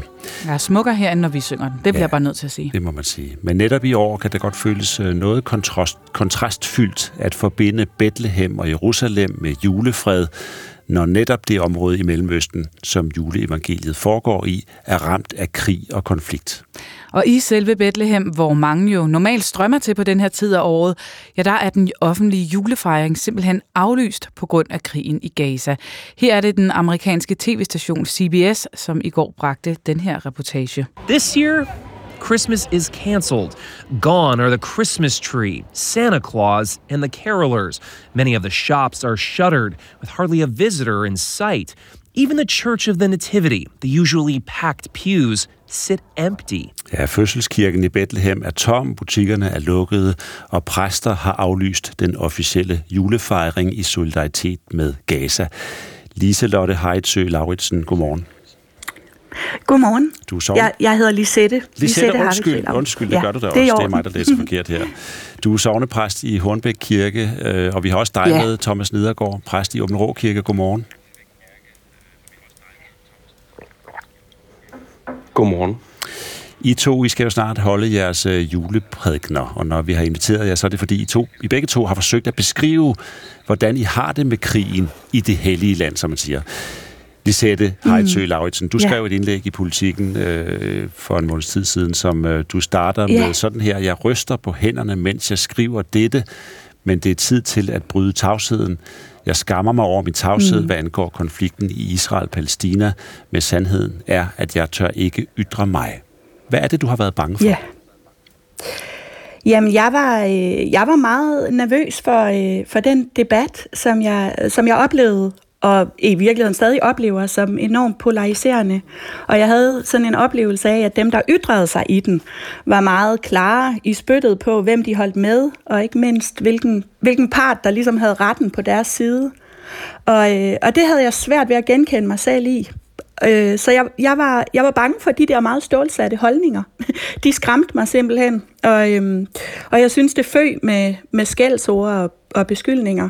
Og hvad var det, og jeg du, ellers ikke, øh, du, ja. du, ja, hvad var det, du ønskede med at, at, at sige eller gøre med dit indlæg? Jamen, jeg ønskede at i talesætte den der magtesløshed, som jeg følte, øh, altså at, at se eller høre alle de her grusomheder, der udspiller sig. Og så ønskede jeg simpelthen at legitimere det forsigtige standpunkt, og, og, øh, og og jeg synes jo, jeg, eller jeg, jeg forsøgte at stille mig ud der i midten som et stort åbent spørgsmålstegn og blotte min uvidenhed. Og det var, fordi jeg håbede, at jeg kunne, øh, kunne finde en samtale, hvor det var fint at lufte sin usikkerhed og sin frygt, og forhåbentlig så blev klogere, fordi vi kunne tale sammen, i stedet for at kaste med skældsord. Ja, det var et debatindlæg, som du skrev øh, den 6. november, altså en måned efter Hamas' terrorangreb. Og den samtale, som du... Ja, det var den dag, det blev bragt. Jeg har ja, skrevet det, den, det lidt ja, tidligere det end bragt, ja. ja. Så det har, det har ligget der i, ja, siden den 6. Øh, november. Har, der så, har ja. du så skabt den samtale på en måde, som du ønskede dig? Altså i hvert fald har jeg jo oplevet, at rigtig mange har henvendt sig til mig efterfølgende øh, med, med sådan en lettelse over at, øh, at, at, at føle den der magtesløshed og frygtsomhed i talesat. Øh, øh mange mennesker, som følte sig mødt i, i mine usikre ord. Og, øh, og det er jeg i hvert fald enormt glad for, at kunne have bidraget til det. Thomas Nedergaard, præst i Åben Rå Kirke, du har også været ude med et indlæg i øh, Jyske Vestkysten bare, hvor du skrev, jeg er kristen og forbundet til jøderne, skal jeg vælge side? Har du fundet svar på det spørgsmål? Nej, det har jeg jo ikke direkte. Jeg har jo samme, øh, samme oplevelse af, at det virkelig er et svært felt, og, øh, og, vi, og vi er magtesløse i den. Men altså, i tanken med, med klummen var, at, at vi er jo forbundet til dem, og vi derfor så øh, er det oplagt, og der er i hvert fald mange kollegaer og mange kristne ud over hele verden, blandt andet det der USA, som jo virkelig øh, slår hårdt ind på, at vi har en forpligtelse her til at hjælpe jøderne.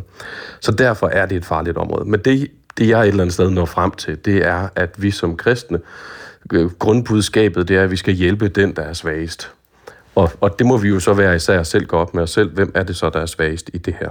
Mm-hmm. Men hvad er det som præst, der, der er svært i den her øh, konflikt? Fordi ja, vi skal selv øh, øh vælge side i forhold til, hvem der er svagest. det vil der være mange meninger om, alt afhængig af, hvordan man ser det jo.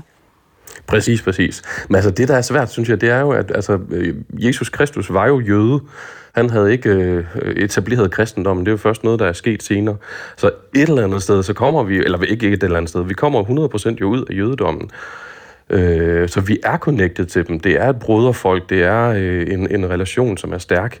Så selvfølgelig betyder det noget. Og at gå op imod det har jo nogle konsekvenser i forhold til det relationsskab, til det slægtskab.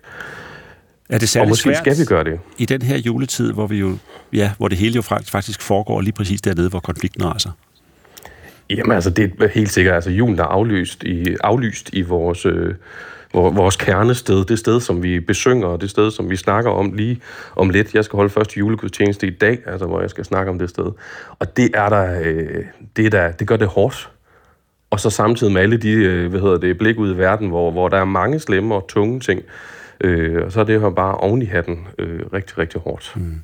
Ja, Lisette, dit øh, indlæg i politikken, øh, det skrev du sådan set ikke i din egenskab mm. af præst, øh, men du er jo præst, øh, og nu er vi her yeah. i juletiden og, og skal til Bethlehem, og de glæder sig i Jerusalem og alt det her. Øh, hvilke mm. tanker sætter det i gang øh, hos dig i din egenskab af præst? Ja, jamen, øh, jamen jo meget af det samme, som Thomas beskriver. Det er klart, det har fyldt meget, synes jeg, i min forberedelse af, af de kommende juledage. Og øh, jeg synes, det der, det der er svært i forhold til at skrive en, en prædiken til juleaften øh, specifikt, som jo er den helt store kirkedag, er, at øh, altså det, det bliver svært, synes jeg, i en juleprædiken at tale ind i en specifik konflikt, der er så farvet af politiske interesser.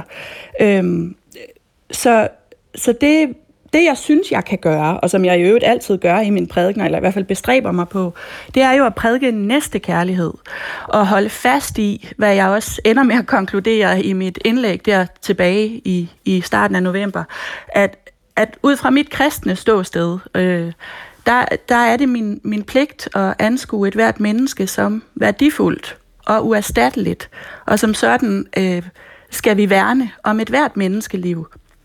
Er det noget, må jeg spørge lige er det, det noget, som du diskuterer ja. med dine kolleger? Øh, nu har du Thomas med her selvfølgelig, så I er jo også kolleger. Men mm. er det mm. noget, I taler om, altså det her med, at man, man, man øh, måske i den her tid taler øh, om en måde, altså om Israel på en måde, som forherliger det her sted, hvor der lige nu er blodsudgydelse? Øh, ja, altså det er da noget, vi drøfter, og vi drøfter det med hinanden, at, øh, at nogle af de bibelske tekster kan da være svære at, øh, at stå i kirken og, og læse op. Nu har vi jo lige gennemgået adventstiden, og der er, der er mange bibelske tekster, der, der sådan øh, forherliger Israel, øh, øh, eller, eller modsat kan fremstille jøder som, som nogen, øh, vi, vi som som kristne, eller det vi nu kalder kristne, øh, kan have det lidt svært med. Og begge dele synes jeg, der er svært at være i, når man står der i kirken. Og så kan man selvfølgelig indvende, at de bibelske tekster har jo ikke noget med den nuværende situation at gøre, øh, sådan direkte. Og det har de jo heller ikke. Men det ændrer ikke på, at de jo er fyldt med navne og stedord og, og betegnelser, som vi fortsat benytter i vores sprog, og, øh, og, og som jo leder tankerne derhen. Selvfølgelig gør de det.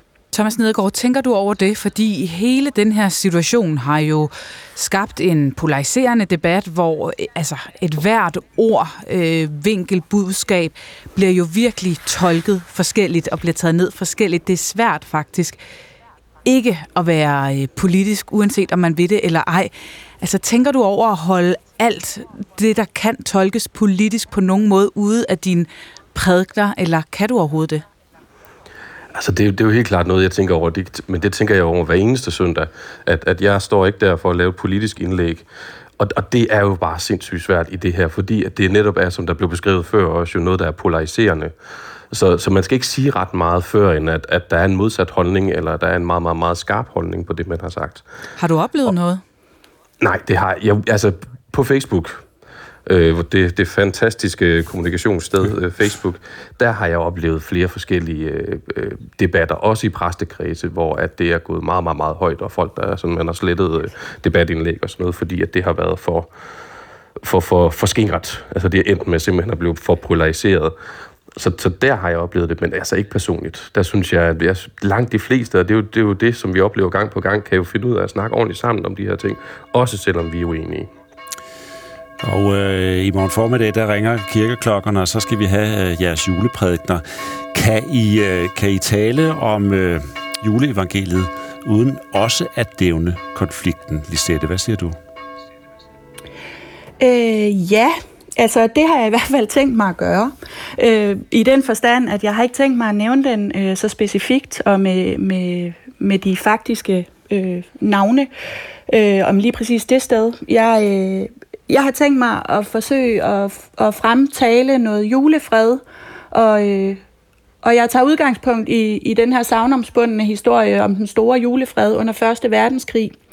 Og det kan man sige, det ville jeg ikke have gjort, hvis ikke der havde været så meget krig og ufred øh, i verden. Så på den måde så har det jo en indflydelse på min juleprædiken, at jeg taler om det. Og, øh, og så må det være op til den enkelte kirkegænger at, at udfylde huller, øh, lægge til og trække fra, og på den måde få, øh, få det, jeg siger, til at passe ind i de konflikter, de nu selv oplever, er ja. de største ja. i deres liv. Præcis. Hvad siger du, Thomas Nedergaard?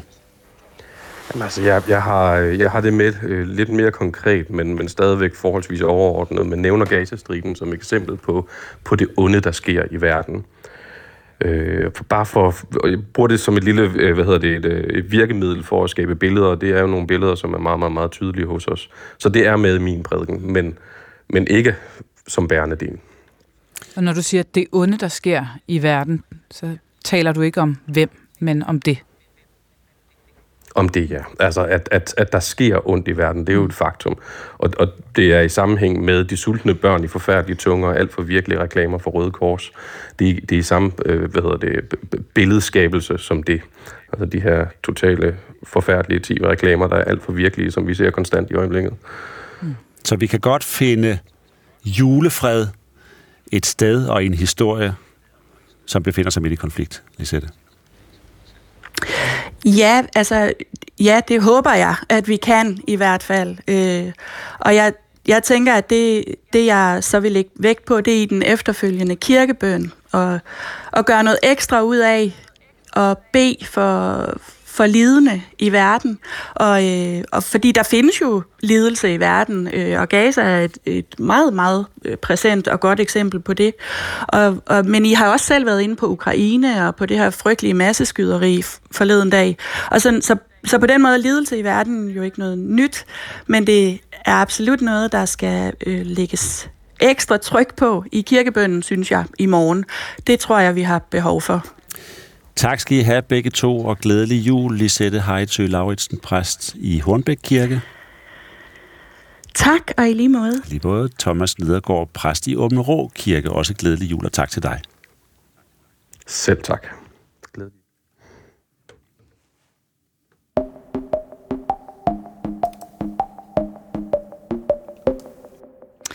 Nordkorea har muligvis nået et nyt niveau i sit atomvåbenprogram. Det øh, skriver New York Times, som så citerer det internationale atomagentur, med en henvisning til en masse varmt vand, som strømmer ud fra en reaktor nord for Pyongyang. Godmorgen, Camilla Tænder Nyrup Sørensen. Godmorgen. Lektor ved Institut for Strategi og Krigsstudier. Altså en masse varmt vand, der strømmer ud af en reaktor. Hvad betyder det? Ja, altså den internationale atomenergiarkitektur, eller agentur, ja, det skal ikke være nemt. Øh, de, har, de har sagt, at det tyder på, at, øh, at Nordkoreas nye og nu, øh, altså nye og, anden, og dermed anden øh, atomreaktor øh, er sat i gang øh, i det her store Yongbyon-kompleks, som er det kompleks, hvor Nordkorea har deres, øh, altså producerer deres øh, atomar, øh, eller nukleare materiale. Så, så sæt lige lidt flere ord på, hvad skal vi lægge i det? Jamen det er jo, øh, at øh, altså Nordkorea har jo siden forhandlingerne mellem Kim Jong-un og Trump øh, faldt sammen der i 2019, øh, har de jo accelereret øh, bestræbelserne på at styrke øh, deres atomvåbenprogram. Og det ser vi jo på flere måder. Vi ser det jo så blandt andet ved, at de, øh, at de har styrket produktionen af, af nukleart materiale, som er, som er det her, som det her understreger. Øh, altså ved at oprette eller ved at øh, accelerere øh, konstruktionen af endnu en øh, reaktor, øh, som kan producere plutonium, øh, og dermed producere endnu flere automare springhoveder. Vi ser det også ved, øh, som vi har snakket om flere gange over de sidste øh, mange måneder, øh, at de har accelereret øh, afprøvningen af deres missiler, altså deres missilprogram og deres atomvåbenprogram hænger jo sammen, fordi de skal jo også opbygge en troværdig evne til at kunne levere de her øh, atomvåben øh, i forhold til, til USA og USA's allierede i området. Så det her med, at de begynder at teste flere og mere avancerede øh, missiler og mere langtrækkende missiler, så de reelt øh, kan true med at ramme det amerikanske fastland. Og så ser vi det også ved, at de har styrket deres satellitprogram. Det er jo der, hvor de har fået russisk hjælp. Øh, det her med, at de kan opsende satellitter, og det øger jo deres øh, efterretningers evne, altså det til at indhente efterretninger, og det øger jo også deres evne til at have mere præcise koordinater i forhold til, hvad det er, de vil ramme, altså mål øh, mål, præ- være mere præcis i forhold til mål. Og så ser vi som det sidste også, at de øh, har, har gang i nogle øh, store bestræbelser på at styrke det, vi kalder affyringsplatforme, altså at blive i stand til at kunne øh, fordele deres atomvåben på forskellige platforme. Det, lige nu har de primært landbaserede atomvåben, altså atomvåben, der er placeret, eller missiler atomvåben, der er placeret på, i, i Nordkorea på forskellige lande, men det de også gerne vil have og arbejder på, det er at kunne placere dem på sø, øh, på, altså søbaseret, øh, på, på skibe, øh, på ubåde øh, og også på fly. Og det har de altså ikke endnu, men der tyder de på, i hvert fald i forhold til det med sø, øh, og især det med ubåde, og der får de også russisk hjælp. Så og alt det skal jo gøre ja. Nordkoreas atomvåbenprogram øh, endnu, altså udbygge det, gør det endnu mere troværdigt, når de truer med øh, og siger til USA, hvis I truer også med atomvåben, hvis I skulle finde på at bruge atomvåben mod os for at fjerne, hvor, for at fjerne Kim Jong-un-regimet, ja, så kan vi skyde noget tilbage i hovedet på jer. Altså, de har i hvert fald bygget sig noget troværdighed op her, siger du, men altså, øh, det er jo også, kan man sige, meldinger i en række af melding gennem år, altså i årvis, hvor vi hele tiden hører, nu, nu kan de det, nu kan de det, nu kan de det. Det bliver sådan lidt, altså har de atomvåben, har de ikke? Hvor langt, kan vi sige noget om det, er nu Nordkorea fra at have, altså, altså det er, et, når man også et program, som er en trussel? Ja, altså de har atomvåben, og det er jo sådan en, en, en kollektiv fornægtelsesproces, der har været i gang længe, ikke i forhold til, at, øh, at USA og allierede bliver ved med at insistere på, at vi kan få Nordkorea til at opgive deres atomvåbenprogram. Altså jeg synes, det her understreger, at der virkelig er behov for at gentænke strategien over for, øh, over for Nordkorea. Og det, der skal være fokus på, det er jo at kunne altså at kunne få øh, det internationale øh, atomenergiarkitektur ind i Nordkorea og begynde og i højere grad, fordi alt det, alt det information, vi har fået ud øh, øh, her de sidste par dage, det kommer jo fra satellit, fordi de er jo der ikke derinde, og derfor er de også ude at sige, at vi ved det ikke med sikkerhed, og vi ved ikke, hvad det er, vi ved ikke, hvordan deres øh, nukleare materiale bliver, eller bliver, bliver, øh, bliver lagret, og så videre, og så videre. Så der er så stor usikkerhed, ikke? og det er jo det, der er faren. Det er jo misforståelser, uheld, øh, alt det her. Ikke? Så vi er simpelthen nødt til at begynde at have en dialog med Nordkorea, om ikke andet så omkring deres, øh, deres atomvåben. Øh, og det er det, som det internationale atomenergiarkitektur øh, længe har presset på for. Men det hele er jo så fastlåst nu, fordi øh, øh, USA og allierede ikke vil tale øh, med Nordkorea, før Nordkorea siger, at de er villige til at opgive deres atomvåbenprogram. Og det kommer aldrig til at ske. Det vil Kim Jong-un ikke. Og han prøver jo så at presse USA og allierede til at starte dialogen med Nordkorea på Nordkoreas præmisser, som er, at man først accepterer, at Nordkorea er en atomvåbenstat. Tak for det, Camilla Tænder Nyrup Sørensen. Det var slet. Lektor ved Institut for Strategi og Krigsstudier. Og så kan vi lige øh, runde dagens aviser, Søren. Ja, vi er på vej ind i en stille juletid, og det øh, bliver også afspejlet på forsiden af aviserne, hvor det sådan er lidt uh, tendenshistorie. Lidt sæsonpræget. Sæsonpræget. Jyllandsposten skriver, at vores store ønske op til jul, det er, at badevægten viser noget mindre efter jul. Men at slankekur ikke virker, ja. hvis man øh, ikke har troet det. Men en rigtig julehistorie har de naturligvis på øh, forsiden af Kristi Dagblad, øh, hvor de skriver, at øh, der bliver flere og flere kristne verden over øh, i lande som øh, Kina, Iran, Rusland og Nigeria, der vokser øh, kristendommen. Øh, Biver Nygaard, som er sekretariatchef i Folkekirkens Mellemkirkelige Råd, siger, at øh, de seneste 100 år har kristendommen været igennem historisk set usædvanlig vækst. Samlet set er kristendommen vokset fra 1,9 milliarder personer i år 2000 til 2,5 milliarder her i altså sidste år i 2020. Øh, det er nogle tal, de har fra øh, en øh, amerikansk teologisk seminar, øh, Gordon Conwell, som øh, er et øh, specialiseringscenter i global kristendom. Mm-hmm. Og hvis vi lige hurtigt tager de, de her lande her, altså Kina, der lever i dag mellem 60 og 100 millioner kristne. Øh, blot 4 millioner var der ved den kinesiske magtovertagelse i 1949. I Iran, der har der været en slags modreaktion mod øh, det fundamentalistiske styres overtagelse af magten i 1979. Der er flere øh, muslimer, som har ønsket at tage afstand fra øh, islam og er blevet kristne. Og øh, i Nigeria, der stiger øh, antallet af af kristne også, og man regner med, at øh, hvor der for 100 år siden var øh, 10 millioner kristne i Afrika, så, vil tallet, så er tallet i dag vokset op til mod, op mod 700 øh, millioner. Øh, ja, så det er det nogle markante der. stigninger, må man sige. Pointen her er, at i Vesten, der stiger antallet af kristne ikke helt øh, på samme måde. Der melder og, vi os ud af folkekirken.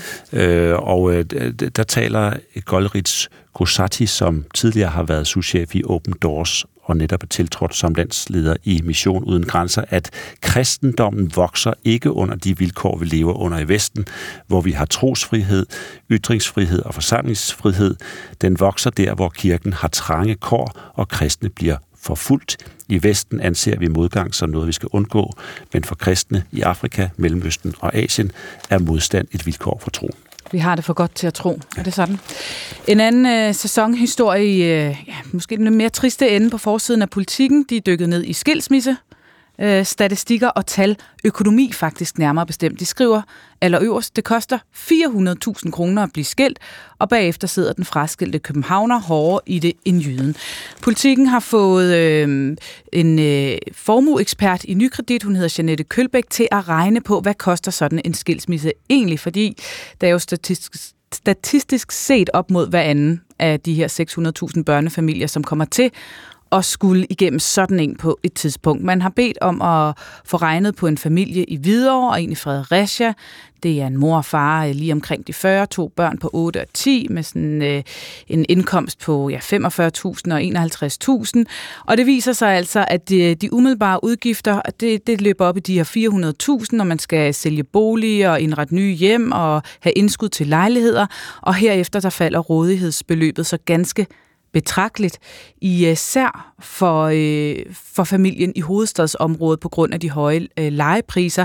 Der er man faktisk øh, helt nede på en halvering af rådighedsbeløbet. I Fredericia falder det til sammen med 25 procent. Og så kan man sige, hvad, hvad skal vi bruge det til? Vi skal jo helst bare ikke øh, blive skilt, vi gider ikke tænke på det. Men hende her, Janette Kølbak, mener altså, at vi måske skal til at tænke lidt mere i at lave de her exitplaner. Tag den svære snak om, er det fair, sådan som vi har indrettet vores økonomi? Hvad gør vi, hvis du går, eller jeg går? Har vi styr på det? Skal vi dele pensionen anderledes? Sidder vi rigtigt i det i vores bolig osv.? Det kan man dykke ned i politikken i dag. Også en øh, sæsonhistorie, kan man sige, i det omfang, at øh, julen er højsæson på skilsmisser. Lige præcis.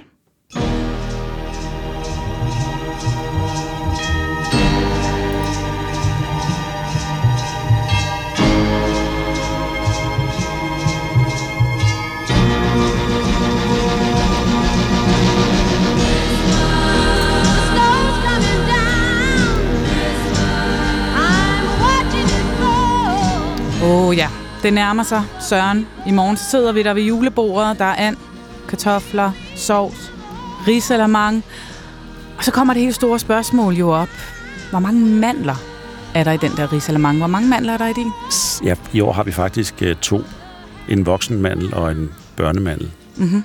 Men jeg kan ikke afsløre her, hvorfor. For jeg har jo egentlig store børn, men uh, det gør vi i år. Ja. Skal altså, der være fire mandler, hvis der er fire børn? For eksempel? Ja, altså jeg, øh, jeg tilbød jo, øh, der hvor jeg skulle holde ud at sige, jeg kan godt købe en børnemandelgave. Så kunne vi også have to, men de var sådan, nej, der er kun én mand til børn og voksne, og gaven går til begge dele. Sådan, okay, det kan måske også noget. Det der med, at mine børn kan lære, at det er ikke sikkert, man får manden hvert år. Ja, for på en måde er der meget store principper på spil her, ikke? Det er det. Altså, er det godt at konkurrere med hinanden, eller er det bedre bare at være venner, og at alle er glade? Mm. Det kan virke lidt banalt og lidt ligegyldigt, når vi snakker om mandel, men øh, altså det her med konkurrenceevne, det er noget, som øh, bliver debatteret. Det er det blandt andet blevet i øh, Weekendavisen, som har sat fokus på, om det nu er gavnligt eller ej med vores konkurrencementalitet. Det skal vi dykke ned i nu, og det skal vi sammen med dig, Hanne Knudsen. Godmorgen og velkommen til. Godmorgen, tak. Du, du er lektor ved øh, DPU, Danmarks Institut for Pædagogik og Uddannelse ved Aarhus Universitet, og vi har sørme også dig med, Frans Hammer. Godmorgen. Godmorgen. Næstformand i uh, DIF, altså Danmarks Idrætsforbund, og uh, ja, I to, I beskæftiger jer begge to med uh, noget med børn og pædagogik og konkurrence. Og Hanne, lad mig starte med bare at få det ud af verden lige med det samme. Hvor mange mandler skal vi komme i den der risalamang? Altså, det er jo op til hver familie. Min familie, der er der kun én, fordi vi gerne vil have lidt spænding. Og, øh, og sådan set ser vi det ikke som en konkurrence, men det kan være, vi kan komme tilbage til det. Mm. Hvad med dig, Frans? Hvad, hvor mange mandler er det rigtige, synes du? Jamen, jeg har så små børn, at jeg tror, at øh, svigerforældrene til i morgen er, øh, er børnene, de har formået at charme svigerforældrene, så jeg tror, der er købt en gave til dem hver. Og det er måske også okay? Det tænker jeg. Når I, I svarer, som I gør, så kunne man jo mene, at det afslører noget om øh, jeres forhold hver især til konkurrence, Hanne Knudsen. Du har som øh, lektor set på øh, konkurrencens historie inden for uddannelse. Du har været ude og lave feltarbejde i folkeskolen. Og jeg ved, du har fundet ud af, at i dag der ser danskerne mere positivt på konkurrencen, end vi gjorde i 70'erne, hvor vi havde det lidt stramt med, at der var nogen, der skulle vinde over andre. Hvorfor? Det er fordi, at øh, i efter, efter 2. verdenskrig, der blev skolen set som det sted, som ligesom vuggen, hvor i vi skulle skabe vores øh, fælles demokrati. Og derfor var skoleklassen et sted for samarbejde og fællesskab og gruppearbejde, og man skulle opdrages til at være sammen og samarbejde og skabe vores samfund sammen i et demokratisk ånd. Øhm, og der blev øh, konkurrence i talsat som det modsatte. Den ene stød den andens brød, øh, og man kunne simpelthen ikke lide konkurrence. Øhm, og det var, det var sådan efter 2. verdenskrig. Op i 70'erne, der blev uddannelse ligefrem set som det sted, man skaber lighed. Så øh, uddannelsessystemet var det sted, hvor I alle kunne få en chance, og alle skulle have en chance, og det, at man også selekterer, at børn bliver sorteret gennem uddannelse, at karaktererne skaber muligheder for nogen, der kan gå videre i gode uddannelser og ikke for andre, blev set som problematisk, så man ville gerne af med karakterer. Man kunne ikke lide eksamener. Øhm, og problemet er jo, at det er svært at se øh, ligesom uddannelse uden at have konkurrenceelementet med, fordi vi kan ikke alle sammen gå videre til at blive jordmor eller statsminister eller journalist, eller der er, der er ligesom begrænsede pladser i samfundet. Så, så på den måde er uddannelse sådan et sjovt system, der både skal skabe læring og motivere børnene, men også skabe øh, sortering. Og hvor er vi så i dag fra det her 70'er-fænomen, hvor alle skulle være lige? Er vi tilbage til, at det bare er fuld skrue på konkurrencen i folkeskolen? Altså, øh, man omgås konkurrence utrolig forsigtigt. Men det, man prøver på i dag, det er at få den positive energi af konkurrencen og undgå den negative. Så man prøver på øh, at motivere børnene og få dem til at være på og lære maksimalt, uden at demotivere dem. Mm. Øhm, så så man, man står i sådan en, øh, en, en situation, hvor, hvor man beder børnene om, og det kan jeg se ud i skolerne, at de er super dygtige til at reflektere over, hvad motiverer mig. Skal jeg det gælder jo ikke om at komme først, det, gør, det gælder om at være god, øh, som en, en pige i 4. klasse sagde. Hun vil ikke gå ned på bagvæggen og sætte stjernen op, sådan som, øh, ligesom, som det allerførste den stjerne, som kom af, at hun havde inde i et iPad-spil i matematik, havde fået, ligesom var kommet til next level i sådan et gamificeret spil men hun forhandlede med sig selv om, at det gælder jo ikke om at være den første. Det gælder bare om, at jeg skal lære meget. Og den det der refleksion... Lære ikke om at præstere, kan ja, man måske sige. lære ikke at præstere. Og det er jo sådan en... Ja, der, mm. der er en... en det... Så konkurrencen er sådan, altså ikke så meget et fyord, men stadig noget, der bliver arbejdet med som en lidt en lidt sårbar størrelse også, ja, faktisk. meget sårbar størrelse. Og ja. det gør det også, fordi konkurrence jo er en oplevelse. Altså, det er børnenes oplevelse, det er vores oplevelse. I vores forskning har vi defineret konkurrence som et særligt sideblik. Et sideblik, der installerer den anden som en, man skal vinde eller vinde over på bekostning af, eller den anden vinder på bekostning af mig. Så den der dynamik er jo super stærk, fordi man ser på den anden på en særlig måde, og man kæmper for den anerkendelse, eller lærerens blik, eller som, øh, som er på spil. Ja. Vi skal også lige have idrætsmanden øh, med ind over her, Frans Hammer, næstformand i DIF. Sport er jo, øh, kan man sige, essensen af at konkurrere. Man skal have medaljer, man skal stå rekorder osv. Men du siger så i Weekendavisen, at det er vigtigere at dyrke idræt, end at konkurrere. Hvorfor det? Jamen, det gør det, fordi at vi vil bare have så mange med, så lang tid som overhovedet muligt i idrætten. Og det der selektionselement i konkurrencen også kan skabe med den, som Hanne så rigtig siger, den her negative konsekvens af konkurrencen. Så skiller vi nogen fra. Og der ved vi også som olympisk komité, at når vi kommer på det, vi kæmper rigtig meget for, et OL, som vi skal dyrke til sommer, jamen så ved vi også, at vi som en lille nation, så handler det simpelthen om at have så mange med så langt hen som muligt. Vi siger ikke, at vi ikke skal konkurrere. Vi siger bare, at børn under 13 år, der er der nogle sociale relationer. Der er det at konkurrere på mange forskellige måder. Og det der med at give den der enkel medalje til det der enkelt stævne som syvårig, det er nok ikke det, der fremmer, at flest muligt har lyst til at blive ved med det. Mm. Vi lytter jo til forskere som Hanne, og også internationalt, som jo peger på, at jo mere konkurrence der kommer, jo tidligere, så er selektionen, altså man bliver sorteret fra, den er bare øh, meget til stede.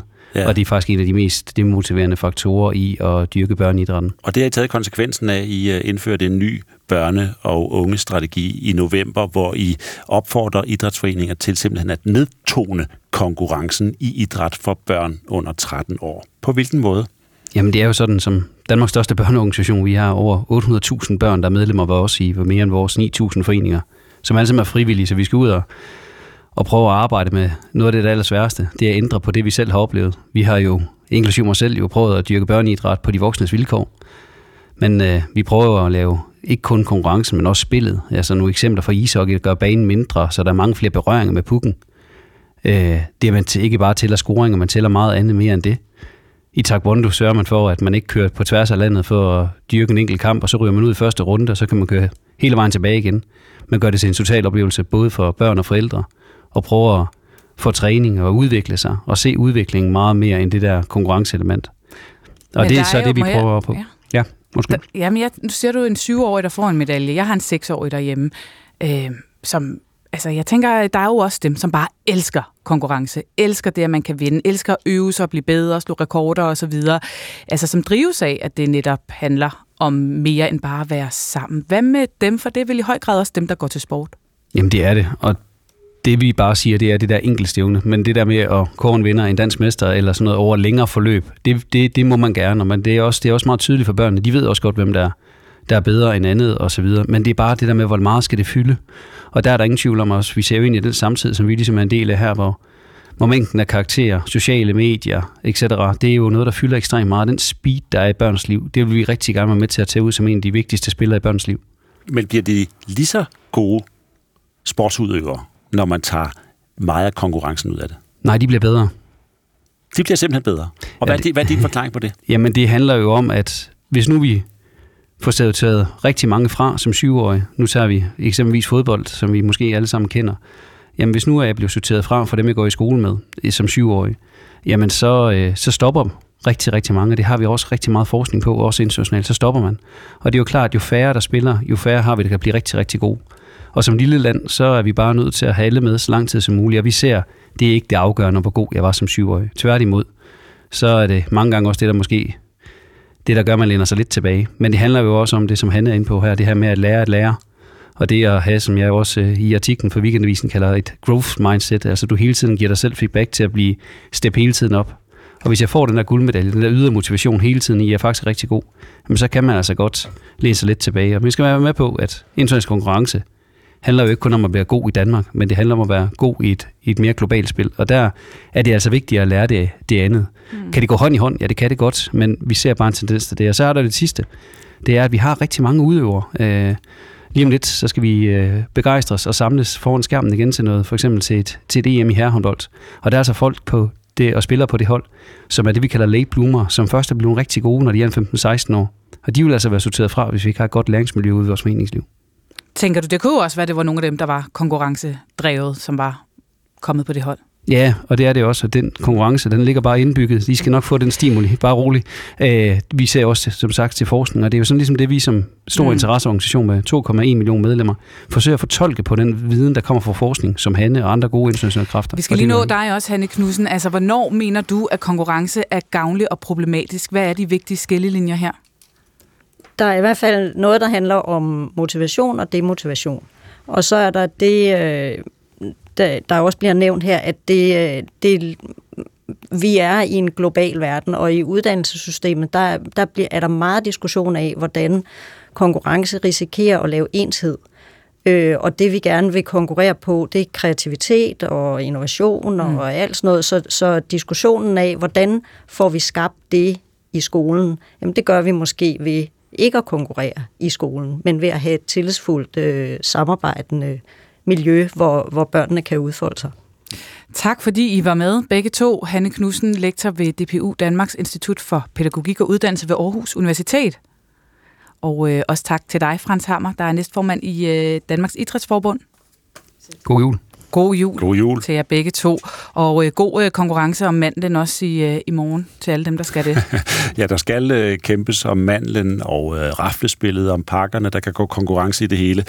Og selvom de fleste af os siger, at det er for sjovt, og at julen er hjerternes fest, så er det også en fest, der kan presse familiefreden. Kan du ikke lige prøve at komme en lille smule i julehumør? Du er så fucking lille ved rum. Ved du godt det? Jeg gider ikke det. Jeg siger det til Ja, det er jul. Og der sidder min eksmænd og drikker sig fuld. Ja, som her i filmen Den tid på året, hvor man kan sige, at øh, familiens drøm om lykke og julefred i den grad ender med at gå op i flammer som et gammelt tørt græntræ. Ja, selvom det sjældent går helt så galt, så er der faktisk mange, der kan spejle sig i den her film om en lettere dysfunktionel familiejul. I går der var instruktøren bag filmen Paprika Sten på besøg i vores P1-program Klog på Sprog, og der fortalte hun, at det faktisk nærmest er blevet en tradition for mange at se den her film op til jul. I min DM's, der øh, skriver folk tit, jamen de skriver, fordi den er genkendelig, de synes, den er sjov, de synes, den er... Men nogle gange skriver de bare, jeg har set den fire gange, det er min yndlingsjulefilm, hvilket jo selvfølgelig gør mig meget stolt. Jakob Mosgaard, godmorgen. Godmorgen. Psykolog, og som har mange års erfaring i børn og unge og familierådgivning. Mange kan altså ja. genkende de her irritationer, som følger med at skulle fejre jul sammen. Er det også din oplevelse, at den fredelige juletid også er konflikternes tid i mange familier? Det kan det i hvert fald være, især når man øh, som familie nogle gange er sammen flere dage i træk, så kan nogle af de gamle kan konflikter og familiedynamikker, som man måske har flyttet fra hinanden for at komme væk fra, de kan ligesom blusse op igen. Ja, hvorfor det? Altså, er det bare det, at vi går op og ned af hinanden, eller har det også noget at gøre med netop de der forventninger, vi har til julen? Altså, det er jo både, at vi går op og ned af hinanden. Altså, normalt så er det jo hyggeligt nok at tage hjem og besøge sin øh, mor og far, øh, eller, eller være til familiemiddag med, med onkel Henning. Øh, men så tager man hjem igen om aftenen, ikke? Her er man nogle gange sammen flere dage i træk, og det kræver jo, at at øh, man ligesom bliver i, i rollen. Men nogle gange er det også de gamle roller, man vender tilbage til, når man ligesom vender tilbage til den, ligesom, ligesom når man mødes med sin gamle folkeskoleklasse igen efter 10 år. Det er på en måde lidt det samme. Man vender tilbage til en rolle, man måske også er kommet væk fra i andre sammenhænge. Ja, det kan jeg da i hvert fald genkende, det der med som uh, grænvoksen menneske pludselig at, at mærke teenageren i mig uh, komme væltende op ja. uh, en gang til. Kan man holde den der teenager nede på en eller anden måde? Ja, det er ligesom om, at øh, man, man bliver tvunget ind i en bestemt øh, position, som man ellers synes, man var, man var kommet væk fra. Så det kan det, det kan det lige præcis være. Men altså, du har også ret i, at det også er forventning. Altså, julen er jo også forventningernes fest, så det er jo no, mange øh, familier har også nogle idéer om både alle de praktiske ting, mm. men selvfølgelig også er der nogle forestillinger om, hvordan stemningen skal være. Ikke? Det men kan det være, også... Vi skal jo hygge os. Hvad er en anledning til så at få gjort op, både med den altså, irriterende teenager, der lever en, men måske også mere med alle de der roller, vi har låst hinanden fast i i familien, og konflikterne, der spørger? Ja, så, det, så i de familier, hvor det er aller værst, så, øh, altså, hvor det kan være mest udmattende at være i, så kræver det nok, at man finder ud af, hvordan skal vi være sammen på nye måder, efter at vi ikke længere er den familie, vi var engang, da jeg var teenager her i huset. Øh, ja, så for at komme over det, skal vi nok tale om, hvordan skal julen være nu. Det er jo ligesom, øh, øh, det kan jo ikke blive præcis det samme, som det var. Nej, det kan jo være svært at skabe det, den samme folk, ligesom harmoni og magi, som da man var øh, ni år gammel. Ikke? Og, og måske går man ind i julen med netop den forestilling, at sådan skal julen ja. være, som den var engang. Men det er den ja, sjældent. Hvad er, det, hvad er det, der sker så? Ja, så bliver, man jo, så bliver man skuffet. Man finder ud af, at man ikke har præcis de samme følelser. Man føler sig fastlåst nogle gange i, i øh, nogle roller, som man ikke har lyst til at være i. Øh, øh, man synes heller ikke, man kan sige fra over for det. Sådan kan det også være, fordi det skal jo være hyggeligt. Så, så mange kommer også til at acceptere det, eller også kommer der til at være nogle lidt voldsomme konflikter, som man, som for eksempel med den film, I, I talte om, øh, ja. på det tidende Paprika Sten. Ja. Øhm, og det er jo heller ikke formålet, fordi man har også lyst til, at julen skal være hyggelig. Så hvad er det gode råd, hvis man lige skulle nå at tage det til sig inden i morgen? Og nu tager jeg noter. ja, det gode råd er nok at tale med hinanden, dem der skal holde jul sammen om, hvordan kunne vi godt tænke os, det skal være i år, frem for at lade det være underforstået. underforstået, at det, det skal vel være på en måde, som vi ikke behøver at snakke om. Og hvis der dukker nogle konflikter op, så er det muligvis også et godt råd at, at øh, tage det som anledning til at sige, det her det er nok noget, vi skal tage os af på et andet tidspunkt. Og nok ikke lige midt i andet stegen. Og så skal man måske også øh, give plads til, at andre kan have nogle andre forventninger til julen, end man selv har. Ja, ja. Der kan også nogle gange komme nye kærester med ind, og andre ting, som kommer med helt andre juletraditioner. Så der er også nogle kultursammenstød, der kan finde sted i julen. Og, så det er ret nødvendigt, at der er plads til forskellige nye idéer. Man må åbne julehjertet, trække vejret dybt og finde øh, tålmodigheden og smilet frem. Er det sådan? Og tage ja, snakken på den anden side pauser, måske. Hvis man trænger ja. til at komme lidt væk fra Gå familien. en tur ud i regnen. Gå en tur. Rigtig meget, Gå en tur i regnen. Rigtig meget held og lykke med det. Også til dig, Jakob Moskov, og glædelig jul. Tak. Psykolog med mange års erfaring i børn og unge og familierådgivning. Ja, der er ikke mere pæt morgen på den her side af julen, men vi er tilbage på den anden side af julen selvfølgelig. Den her udsendelse, der blev øh, sat sammen af Jette Damgaard, og præsenteret her i studiet af Pernille Rudbæk og Søren Carlsen. Gå på opdagelse i alle DR's podcast og radioprogrammer. I appen DR Lyd.